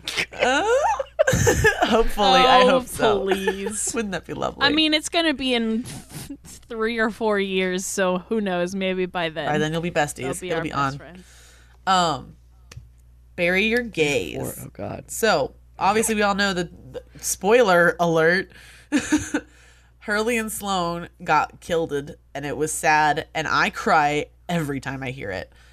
And then Uh-huh. Griffin fixed it. That it was the real first time. I cried. Same, That was the first time I cried too. same, guys. We're all gay. Yep. so that was the first time I cried. So props to Griffin for like making me feel shit, but you know that's a not fun trope that everybody goes through if, if you're gay. Yep. in any media. But he fixed it real good and made them druids and then made them race again, which I was like, yes, gays racing. This is my lifeblood. um, Gay trees. That live show was so good. God, Very good. good. Whew. Um, Um, Trav actually had a very good game in that one. But anyway, yeah, hell yeah. Um, but the um, and the other issue is it actually comes from Dust because okay, spoilers because I actually do know some people haven't listened to Dust. Some people just jumped right into Amnesty. So this is gonna have spoilers for the Dust arc. You've been told. So skip it if you need to. skip Um, to this time code. I don't have it. I don't know. I don't know. like probably like three minutes if we're being We'll realistic. put it in there. Um, Yep. Yeah, we'll put it in there. um, so there's a character named Dylan Mathers. I'm pretty sure. God, it's been so long. There is a boy who is the presumed killer. Boy, man. He's like an adult person, but a young adult person. Yeah. He is not the killer of this other boy man who was killed. It, Um, and then he is also the brother of the boy man who was killed his wife. And it turns out this whole time he was just super bummed because he was in love with the dude that got murdered real bad. And BT Dubs also made me cry. Dust made me cry like a big baby because of this. Um, Yes. but it's also it, it just kind of sucks for like LGBT because it's not necessarily like the gays didn't die because presumably this homeboy was straight, but it's more of like giving your gay a tragic thing. It's just sad. It just makes me sad. Yeah, it's the tragic gay. It's the tragic Yeah. gay instead of the tr- dead tragic gay. It's just the tragic gay, which I mean, both are unideal. so Yeah, and it seems like a time period choice, and I feel like that's you know. Here's my thing. Here's okay. Just to here's a quick fix for all you RPG people out there. You have a fantasy world. Uh, fix it. you have a fantasy world. You want there to be a fantasy world where there's no racism? Poof, you're God. Like, do it. Like, just get rid of it. It's a Here's yeah. what I well- love want you about guys to our D and D campaign. Our D Is and D this on a campaign, my DM did exactly that. He put um he put same sex procreation in our campaign. Perfect. So like one of the characters is is a boy that has two dads, but like the dads laid an egg together because they're both birds. Like I love this so much. yeah, like that. Like, we did exactly that. I was you're- like, how did You're I was like, how did they have a baby? And he was laid like, oh, same sex procreation exists. And we were like, what? cool. Like, it was just like, Yeah, I, like, I don't know how the science behind that works, but I don't really care. You have the power. You can rebuild it better, faster, less racist. Like you can do that. It's within your control. And like, yeah, Dust takes place in the Wild West, but there's vampires and werewolves. So like, not really. So It can be the Wild West Are of you some other planet where racism and doesn't exist, saying and, And- gays and aren't homo- tragic. Yeah. Racist, not racist. Werewolves and vampires aren't real. What? we live in the dark timeline where there's no vampires and werewolves, and being gay and Spoilers. racism is a thing. So Yeah. like, you're fucking. You betcha, we're in the bad one. But okay. anyway. Yeah, for sure, hundred percent. You only get one or the other. You can't have vampires and werewolves and not have racism, and you can't. That's not fair. I want to fight somebody about that. Um, So let's uh, skedaddle on over. quick. We're almost done with Taz, guys. We've only got one more bullet point, and it's the fans Right. again. we I'm might so come in just shy of two hours on this No, one. you're so- okay because I think, um, yeah, I, I'm gonna, yeah, we're gonna do a thing. Um, we're gonna be all right. Um, so the fans, there's honestly like most of the fan issues come from, uh, like more on a bam bam bam side of thing with jokes and goofs and such. In uh, in the Taz it's just about listening more than anything because a lot of times they just don't like. There's just some not listening that happens a lot of the time, and um, there's a couple things that are problematic. Like Third Eye Griffin as a DM is like not great because I think it's it's very specific to um. God damn it! I'm. Oh my god. There's a specific religion. There's a specific religion that it's associated it's with, and I'm not going to say it because I don't want to say it wrong and be a doofus and be like uh, assuming of other people. But do some research, Okay, people. I'll- I didn't have time to do I all did. of it. I I did, and so if I'm wrong, fuck me. So, um. All right. So yes, and uh, white people wearing dreads. Here's a quick rule. Don't. Um, white, pe- white people don't wear dreads. Here's the thing. Yeah. Uh, I don't care if you're a wook. Don't wear dreads. Like I don't care how many times you've been to Coachella. Don't wear dreads. Mm. I don't care how much you listen to Dave Matthews Band. Don't wear dreads. I don't care how much weed you smoke. Don't wear dreads. This is the thing for white people. If you have dreads, get rid of them. Don't wear dreads. Mm-hmm. Yeah. That's my decree. I'm sorry, but You're fine. well, that's not that's not our culture, and that's not how our hair works either. I just want to Yeah, say, like- like, as a mod of the Taz That's group, if you're a white person cosplaying Kravitz and you have dreads, we do not approve that post. nah, dude. like that is literally one of the rules that I was told when I joined. don't it's literally like it's it's and it's not the same thing as you know braiding right like mm-hmm. i know like i i have friends of mine who are white and who grew up in you know public housing and all of their friends were black and they grew up with black girls and they braid their hair and they learned how to braid their hair that way and that's how they learned how to braid their hair mm-hmm. Like they didn't learn the Rapunzel braid, they learned how to do cornrows. And like that's how they braid their hair and it's it is part of their culture, but it's not and it's like a gray area. But dreads is not how white people hair do. Mm-hmm. It's not braiding. It's that's that's not how our hair do. And so don't fucking do it, idiot. That's it. Just that that's sorry if you're offended, but I don't care. If you're white, don't have dreads. That's the fucking rules. I don't write them. I don't write them. I'm writing them. So- So Now- fucking do it. Uh, Liz, let me ask you this. Yep. While we're talking about white people cosplaying Kravitz, Mm. Which is what's your opinion on white people cosplaying Lucretia? complex at best, mean at times. I would refrain from commenting because I, don't want to stifle anybody's creativity because it's hard. Because mm-hmm. I know, and like, this is something I am constantly conflicted about because Lucretia is my favorite Taz character, and she's the mm-hmm. one that I relate to the most. yeah, I feel like she and I are the most similar, mm-hmm. um, besides Barry. But you know, that's a costume I have to like cross dress to wear, which I don't mind. But I would love to like be a girl. yeah, fair. You know, one of the two girls that's part of the IPRE. Ooh. Um, yeah, I'm a little bitter about it, but it's I mean, fine. Um, Lup kind so- of counts as every woman because she's the best. But I'm not going to say But it's I true. cosplay as Lup. but my but Haley's my Lup, and so like I can't. I don't want to step her game. God. Um, I'm gonna vomit. It's Uh, beautiful. uh, but no, like I want to cosplay Lucretia, but like I also don't want to like tread on ground. Like I don't. It's not made There- for me. there's no- you know, like, no- and especially now she's like canonically. Well, in the comics though, she's like canonically black, Mm-hmm. and like every cosplay I see is black, and so I just like I feel bad, and so I just like. I just rather not, you know. I don't want to make somebody upset or step on anybody's toes, Mm-hmm. Yeah. so I just go, eh. and I'm not like a black person, so I mean, I can't speak to, I guess, the depth that that would affect somebody because I know this is a, a lot of issues in black cosplay in general.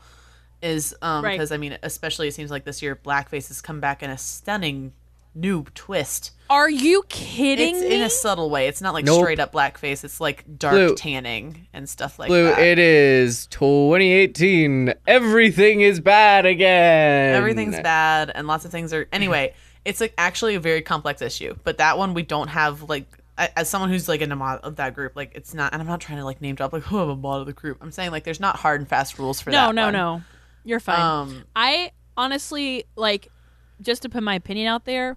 I want to see more black people dressed in cosplays that are like white characters traditionally, like especially black Disney princesses. Mm-hmm. Ugh, I'm all yes. over that. I love it so much. It makes me so happy. Mm-hmm.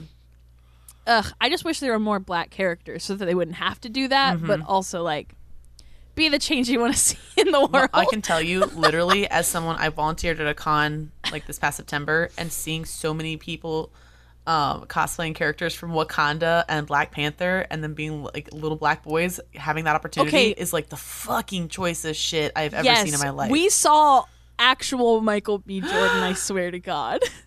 what? Didn't we, baby?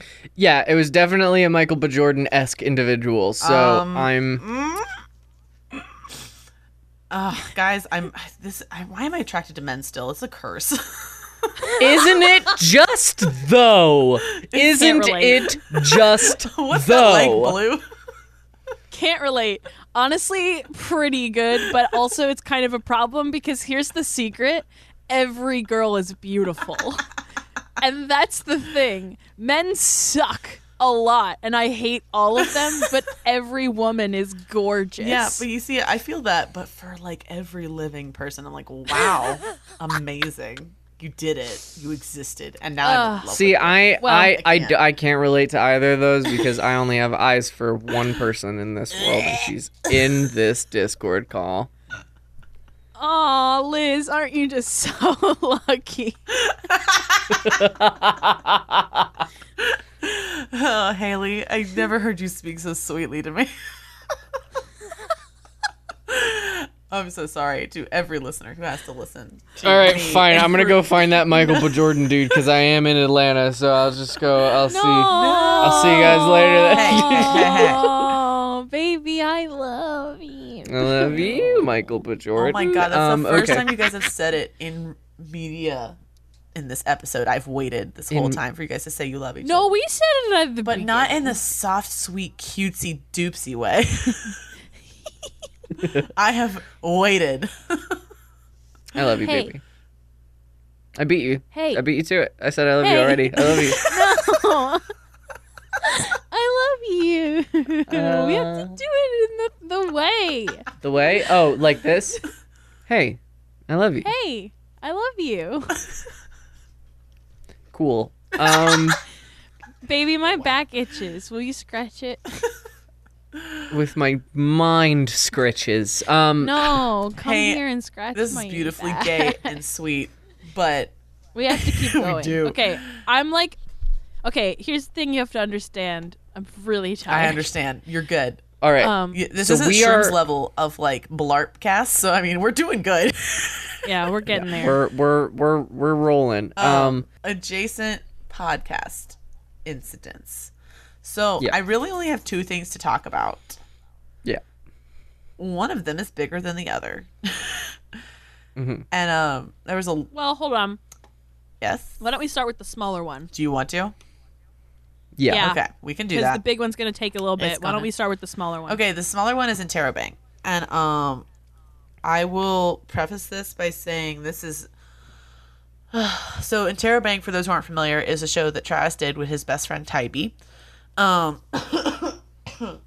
Tybee identifies as bi and Jewish, um, which is also like weirdly white in a way, but also Jewish. So I mean, like you know, you've got like a like a minority deal, but like at the same time white privilege. So and which she Right. says herself in the show. So to clarify, and then Travis obviously white cis het, and um they do this show, and Interrobang is the symbol where it is a question mark and an exclamation point.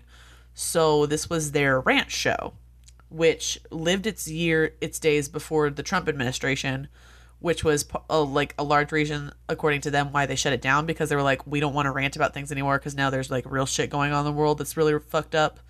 So this isn't the kind of content we want to create because we don't want to actually talk about sad things. We just wanted to talk about like bad drivers or whatever. Get you get what I'm saying? Like that's the kind of show it was where they just like rant about like whatever might be going on that week and like let it free flow into like different topics throughout episodes. This resulted in a couple episodes where problematic shit would be said, be it like using slurs that weren't like theirs without like trigger warnings. And I, there was tell of sometimes like trigger warnings not being taken seriously, though I have no real corroboration on that other than other people's experiences. I was not able to listen to that. And also, I did not listen to all of the episodes because there were a few, because there is so much McElroy content in the world Um, oh, truly. truly deeply. I will say there was apologies made when like racial things were said, according to some, according to people that were directly involved in the incident, to the point where actually one person of color blocked Tybee apparently because she said like she was so sorry and apologetic it became like very annoying to her, which is fine because I, it was and I get that feeling of guilt of like really trying to seek that like forgiveness and that other person who blocked her is also valid because like that's not her job to do either. So I mean, I get both ends of that spectrum, if that makes sense. Uh, but so basically, it was just like it was a rant show, which I I mean, it's not my style of content that I like to consume anyway. I'm much more upbeat, I guess. Positivity. Positivitini is very cute. I've only listened to like one or two episodes, but I met Erica and Ishi recently, and she is a goddamn delight. Wow. And she is so tiny and sweet. Gosh, she's just so lovely. Anyway, I've also met Tybee a couple times. She's also like, I've really gotten along with her very well. Um, and I've really enjoyed her company. We've bonded over various ailments of, you know, the world we live in and stuff like that. So I think there has definitely been growth from this point because Interrobang ended, like I said, in 2016. And I think growth has been had, but I want to acknowledge that there was some uh, rough shit that happened, basically. If that makes sense. That's pretty much what I have to say about Interrobang. All right. Um. So there's that, but now we're moving on to the big T, The big T, and yeah. the big cup. So the Not yeah to be the confused venti. with Big Gulp. Um, I'm the sorry. tr- the the Trenta. Oh no. Um, Oh shit, baby! I have to add Big Gulp to our list. I can't believe I forgot that. we'll do that on National Vor Day. Um, so There's a National War Day. Uh, know Haley, there I made the Uh, levels touch on that one. I cringed so hard. it's okay. That's a perfectly valid way to clip. Um, so the Smirl incident. okay. And sorry if it. If, I, I want to just say sorry if it offends anybody that we're you know goofing in between these, but I, I'm we're I'm pretty sure we're all doing that a little bit deliberately to kind of like as a palate cleanser. Yeah, Uh, for correct sure. Correct me if I'm wrong there. Yeah. no, like oh I no, can't we, even. this is this is a lot. I had basically Oh. an anxiety attack writing up this document. Yeah. I mean, it's fine. Everything's fine. And I'm you. Your listeners don't know. You guys kind of have had conversations with me at this point. I make a lot of jokes about like real shit often because real shit is hard to deal with, and I use comedy as a shield, as Haley so beautifully put it. So any One of my personality flaws. wow a mood. yeah. Um, But listen, it's not meant to be like like I'm not goofing about the actual stuff. Like if there are small like little jabs of goofs, it's not like I'm not, it's serious stuff to me and I hope it's serious stuff Yes. to you guys the listeners because it's serious content, but I also think like we got to breathe. We're trying. a I think this is the. I think this is the most effective way to keep the no bummers attitude while being constructive. Mm-hmm. Is talk about these things, but not let them fucking cripple your entire day. yeah, for sure. Like we can't allow our like I mean, who that's part of the bow. We're not doing the bow yet. We're going to do the incident Yes. first. Incident first, then the bow. Okay. So, Hang in there, everybody. this is the last thing. Um, it's one in the morning. um, so the Smirl incident. the. Smirl incident is this for those who are part of McElroy fandom. Most people know that it is like super big on Facebook, mostly because the boys were in their Facebook groups, like the Taz and the Bim ones, which obviously drew a lot of people to be in there because like you can interact with their content creator directly, like in another way other than just Twitter. So like also Lin Manuel Miranda is in the Bim appreciation group, and if you don't need any more reason to join, like what the fuck. so eh, what I'm trying to say here is there's a lot of people in the Facebook communities. There's like a the, the joke is always made about a million McElroy adjacent Facebook groups.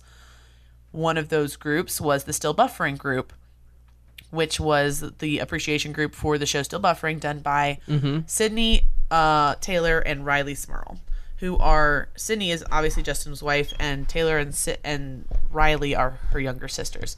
And it's a show about being a teenager and how to be a teenager and grow up to be an adult, basically. Kind of talking about teenage stuff and then growing up to be adult stuff. Um, and the incident is such, and it's complicated. So I'm probably going to read a lot from nine notes, just so I don't Perfectly fuck fine. shit up.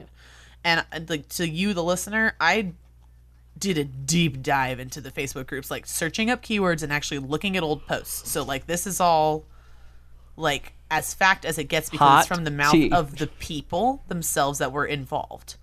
Yeah. Um, um. Okay, so now we've gotten the context of Facebook groups. The breakdown of the facts is as such. In late June of 2017, a person in the Still Buffering Facebook fan group asked if the Smirl ladies would be willing to discuss white privilege on the show. Um, this post does not exist anymore, but it is the post that started it. Like that's just all the content. Like it was just a post requesting an episode topic be white privilege. Um, it could not be found through searching anything in the group, which admittedly is a poor tool for searching in any Facebook group. But uh, I, I mean, I did a deep dive for like hours one day, like trying to get all these facts straight without any like people's biases and such. Um, so the posts that do exist are the ones I'm going to be bringing up because they are from both Rileigh and Sydnee, who are addressing what happened from their point of view. Um, based on their account, someone from this post, someone made the post requesting the they cover white privilege, and their mother, who was also in the Facebook group, is not anymore, who was at the time, um, commented on it. From context, it would seem that she had said that them covering they they had said they weren't willing to they didn't want to do white privilege because they weren't entirely comfortable with it and then someone said like that seems like a little racially insensitive or something and mother their mom kind of might have misinterpreted it and said why are you calling them racist? It just became a whole thing. And again that post doesn't exist so i don't have hard fast facts. But from context clues that's the best i can come up with along with some other people's point of view.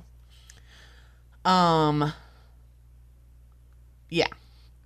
Um, at this point, Sydnee jumped in when someone said, "Oh, well, like their mother said something," and then someone called Sydnee's mom racist, and then Sydnee jumped in and snapped at the person and then banned them from the group. And in, and when I say that she inappropriately jumped in and snapped at the person, that's because Sydnee herself said that in the post that still exists in the group and can be searched up. Um. So over the course of the next few days, many arguments broke out in the group and on Twitter. Um, in which even some big name fans, like in the MBMBaM community, gave their opinions on their Twitters, and they were essentially ostracized as a result. Um, which is not. I mean, it's it's a mess. Uh, Yeah. Many people were banned from the group, the still buffering group, or kicked out, as Sydnee stated, for getting personal, which was, as their clarification, were direct attacks on the character of either her, Rileigh, um, Teylor, or their mom. So that's what they qualified as getting personal and banning material.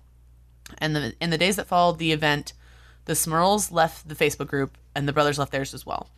The other context for this is that the brothers had already been talking about, like even on their podcast, about leaving the groups, I think, or at least talking about on their Twitters about how they were going to leave or something like that because it was just becoming a lot and they were managing it. And it's a lot when you have thousands and thousands of people in that tiny isolated zone just wanting your attention and craving it so much. Like that's a lot of pressure. So they were going to leave. And this was just kind of the cracking point that caused it. And Yang, this is like literally a month before I got into the fandom. This is when all Right. this happened. So I was not a part of it. I want to make that clear. That's why I had to do so much Right. research. Not saying I'm like, not to say I'm not a part of it. Like I was not guilty. I'm just saying I literally wasn't even a witness. Um, Right. Well, I didn't hear about this at all because I wasn't involved with still buffering, Uh-huh. like even a little. So when you told me about this, I like because I remember the age of the McElroys being in the Facebook groups because I will admit to uh, going through their Facebook profiles to see if we had any mutual friends, uh, which we do, by the way. Um, and uh, I then later like went back to find them again, and they were not in the Facebook groups anymore, and I didn't know what had happened. I so I just thought they got too big and they left. Mm-hmm. so this is yeah, this is the actual, the actual thing, and that's like Yikes! That's like 100% for sure.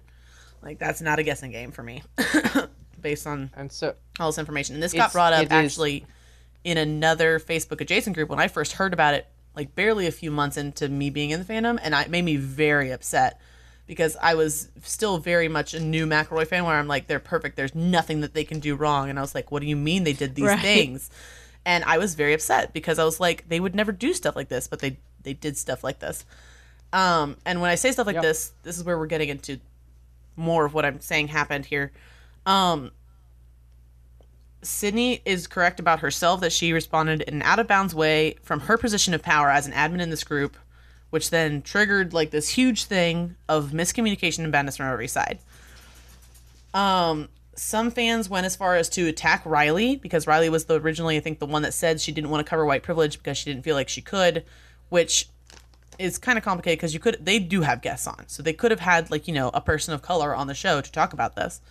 Um, which is why I think a lot of people were so upset that they just said no, and I think they just said no because they were, you know, as some white people get, like super like I don't want to fuck it up, and it's like, well, you're gonna be weird if you're just gonna dismiss it out of hand.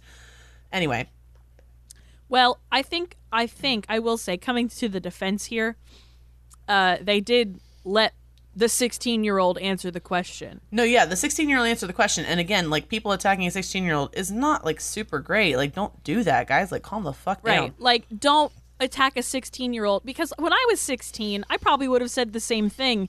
And if you Mm-hmm. had started coming for me calling me a racist, I would have been like, "Whoa, hold on, wait, no, I don't Yeah. know what's happened." Like, I, I, would hadn't- have been able. to I hadn't heard the term white privilege until I was 16. So like Right. it's you know like and granted I'm old here so like you know it was just when we were starting to be like, hey, maybe we should not be fucking awful still. And like Right. I was on the I was on the frontiers of people being like, "Hey, you know white people are terrible still." And I was like, "We are? Oh no!"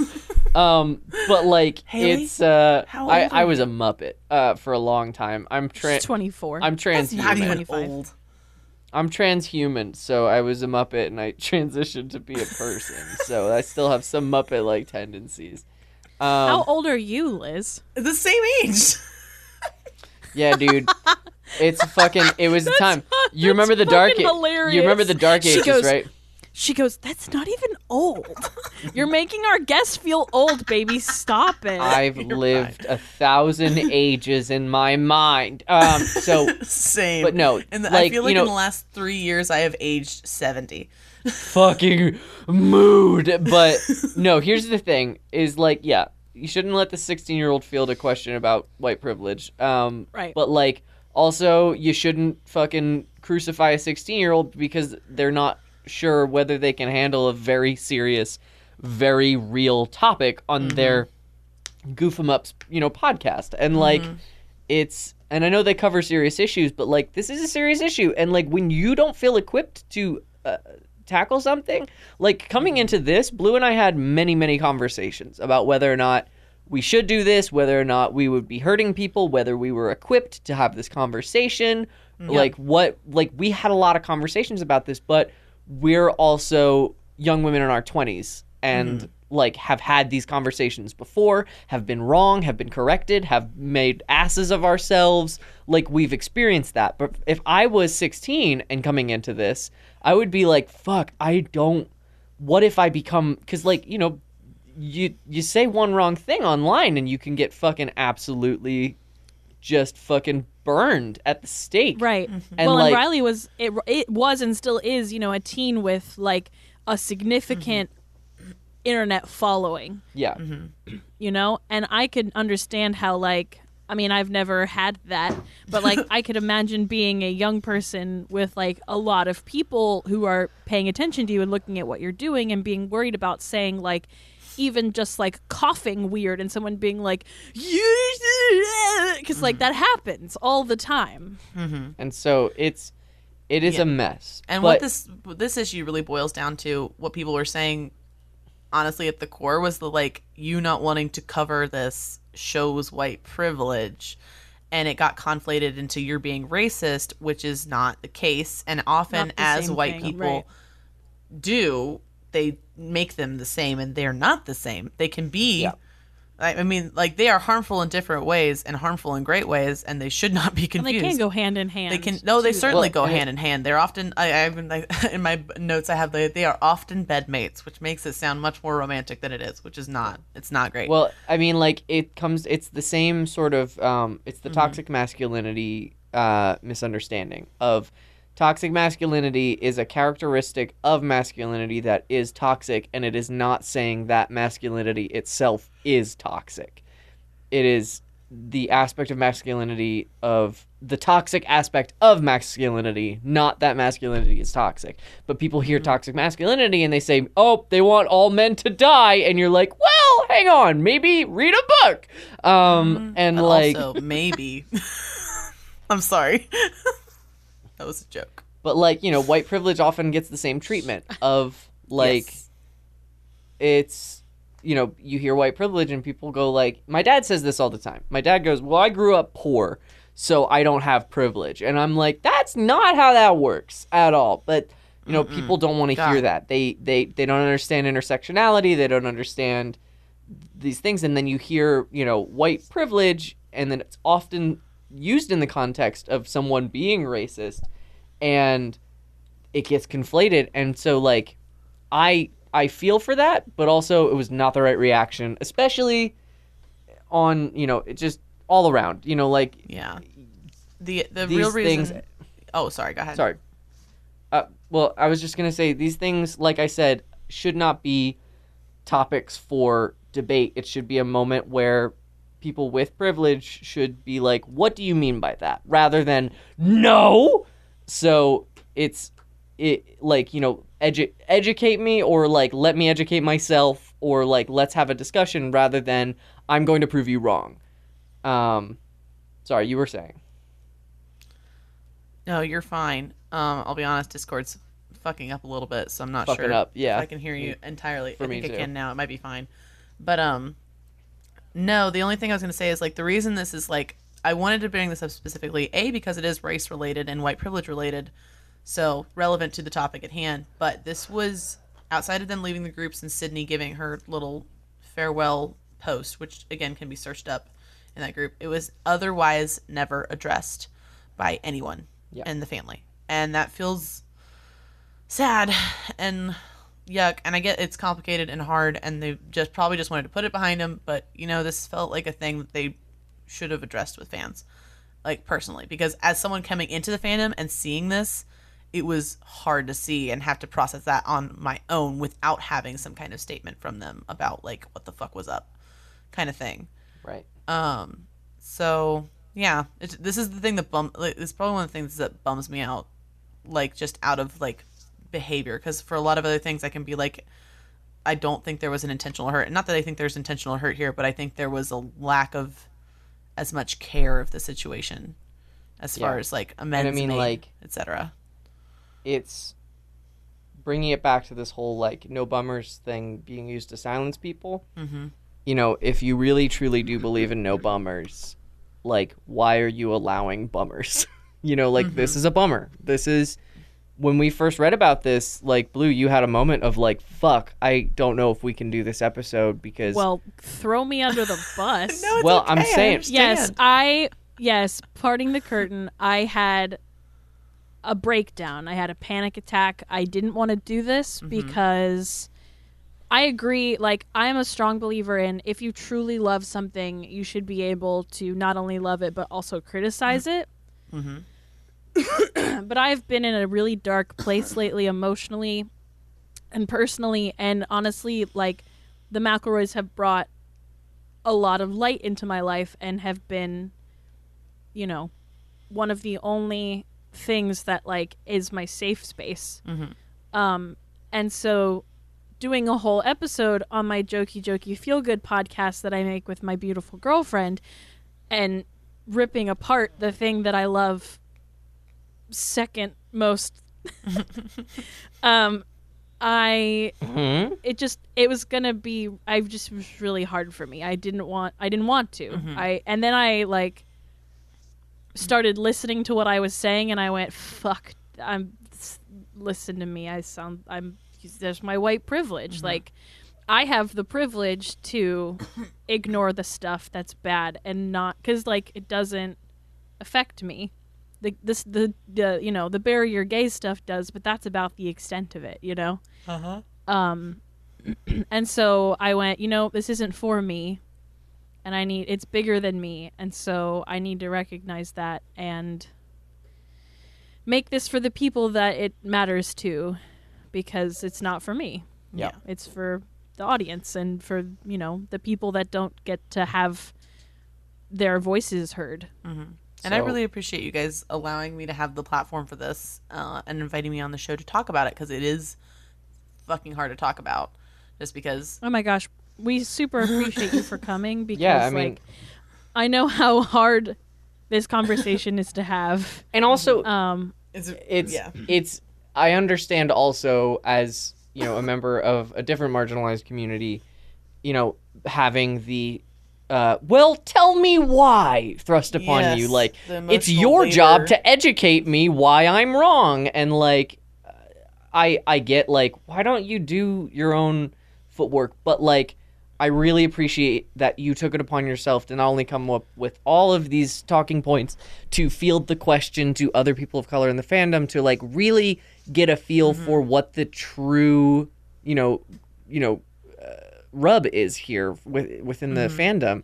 That you know, and then that you also came on and were able to speak, you know, uh, so eloquently to these these issues and like really, um, you know, and do it in a way that you know isn't a fucking hit job because that was my big fear. Uh, also, you Yeah. know, again, you know, and this is fucking again white guilt fear shit playing into it of me being like, well, I don't want to make my boys sad. If if you Um, want to hear but, a fun thing, like literally when I made the post in Cool Babies of Color, they were like, "They're really gonna do this."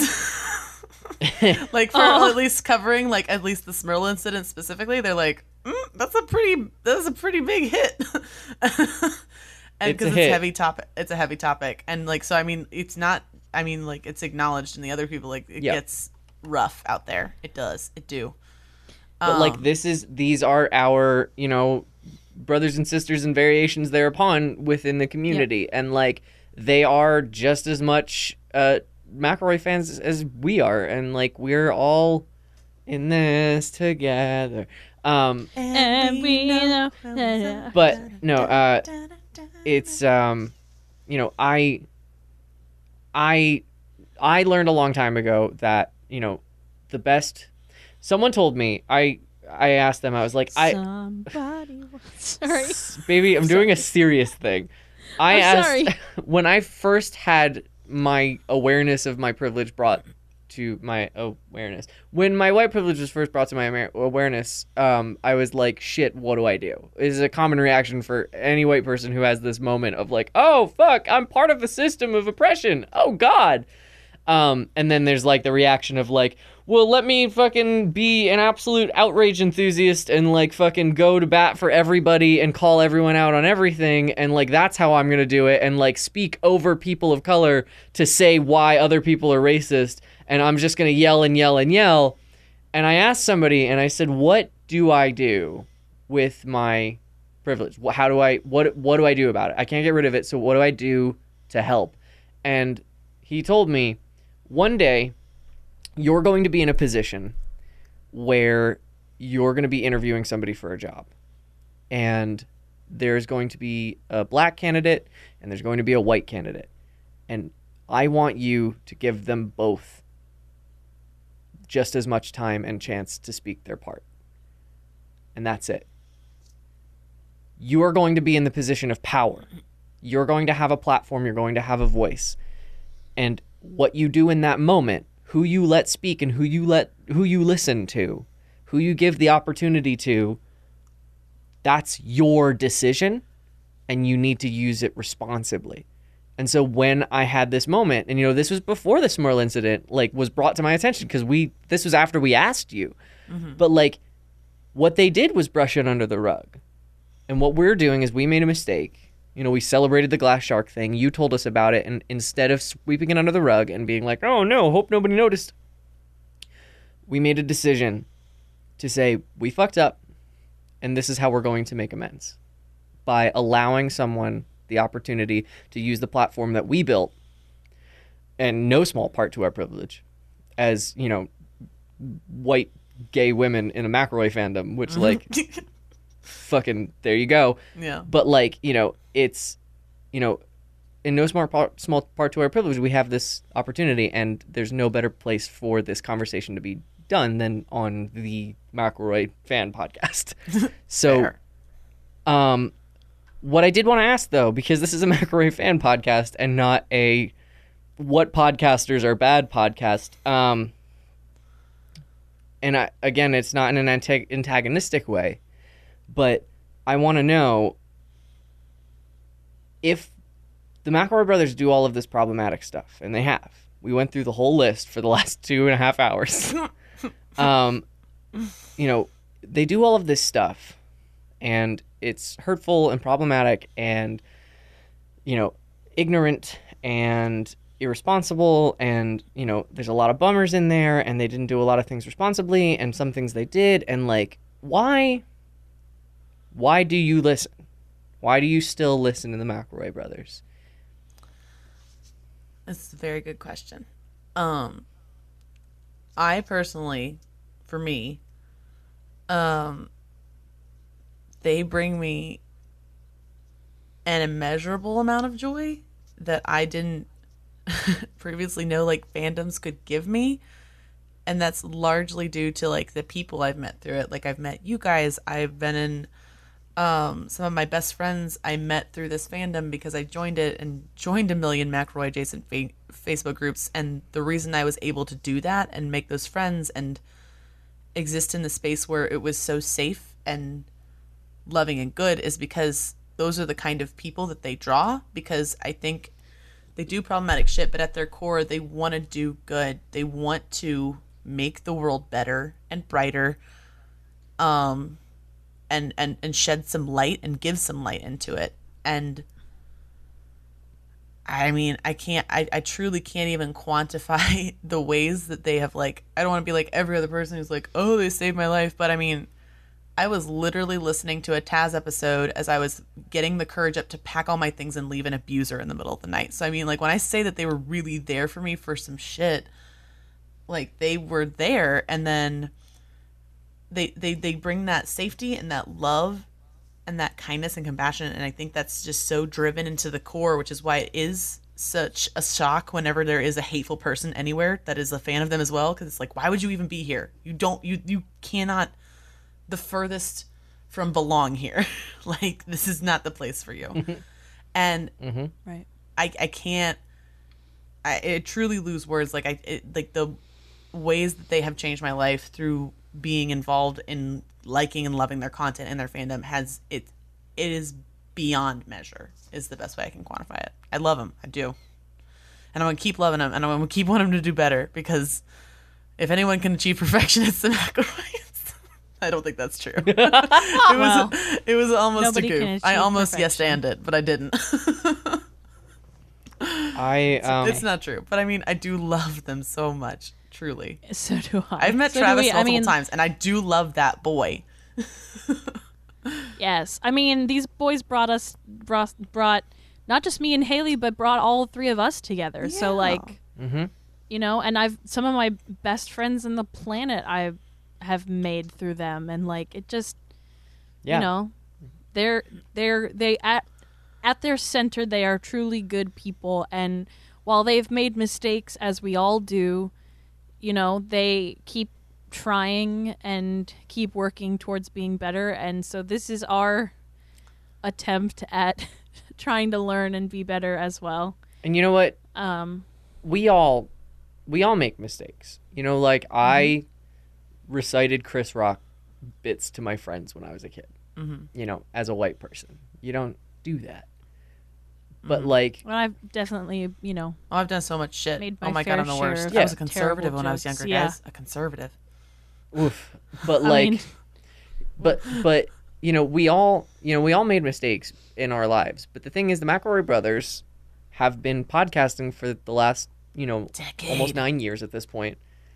and they are you know the, a lot of these mistakes that they made and the growth moments that they made have been public and like they make a lot of the same mistakes that a lot of us do but theirs have been publicly broadcasted and it's not an excuse but like watching them watching them grow and like seeing them grow under that magnifying glass and the pressure from all of these people who want to love them and who do love them and the people they want they want to be loved. They're people. They want to be loved. They want to be mm-hmm. successful. They want their business and their their content to be liked. And they also want to be liked as individuals as any of us do. And when they fuck up they feel bad. And the, we've going through this list I, see, I don't see a bunch of malicious people. I see a bunch of normal ass white dudes who make mistakes because they don't know any better and then go ah shit and then correct as best as they can when getting screamed at from all angles and they they still keep their heads above water and they have yet to pull a Jontron. So like so long as they don't just fucking lean into the hate, I'm okay with it. like I'm willing to overlook some bummers because in the end they bring us so much more no bummers. Mm-hmm. And I think that's really how I feel about it. And I, I, I think that's how you feel about it. Is, you know, at the end of the night at the end of the night, the good they bring into the world outweighs the bad. And the bad that they bring in, they more often than not fix. And the bad that they don't fix, well, that's the kind of stuff that we need to learn to talk about as a community And if anything, it's facilitating the opportunity for us to grow as a fandom. And 100%. yeah, so I think that's how I feel about this. Mm-hmm. Um, and I think that's as good a place as any to leave it. Mm-hmm. I think so too. Um, and I just want to make one more blanket statement, one more blanket bad cop statement. If you're gonna come in my Twitter mentions screaming SJW and Snowflake and you're too sensitive and it's not that bad and blah blah blah, blah I don't want to hear it. I'm just gonna block you. But if you want to come have like nice, calm debate, discussion, Not debate, discussion. conversation, Yeah, just conversation. yeah, just conversation, discussion. This isn't a debate. It's just a talk. You know, it's just it's open dialogue. Yeah, especially more than welcome to come be open and have dialogue. with me. especially if you have questions this is the thing i i say is like don't first off don't ask people of color and gay people and trans people and et cetera et cetera to explain things to you do your best to educate yourself and if you still have questions then ask people that have those experiences because if you you know, the good critical thinking skills that we are supposed to be taught in grade school. okay so You know, the ones you use to take the SAT, um those ones. but you know use like that. you know, I can't tell you how many times I've gotten the question, when did you know you were trans? And oh my god. did you get the surgery yet? And and like, well, was it weird when you woke up that one day and had boobs? And like, I've gotten those questions a million billion doesn't- times. That's not how it works. I've gotten that. As, What? I've got overnight. women have asked me that question. So I I what? I like there. I've I can't tell you how many times I've had those questions lobbed at me, but e- every time I always go, I knew it fucking, and most of the time I'm just like, I don't want to talk to you, so bye. but the the amount of times that people have come up to me and been like, you know, ask me questions like, you know, how did your family take it? You know, that's a question that I'm like, oh, uh, I I can dig into this, like you know, or if they ask like, you know, uh, you know, uh, how'd you settle on your name? Like I'm like, whoa, okay, so that's like a deeper question. Like they've done a little research, and they're like, so you pick your name. Like they figured things out before they came to me with a question, and like those questions, I always I'm like, let's have a discussion about my identity and let's talk. What are what's your story, sir?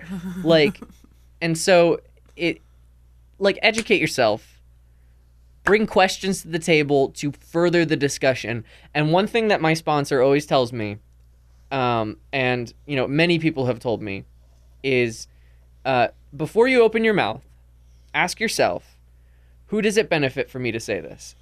And if it benefits only you, don't say it.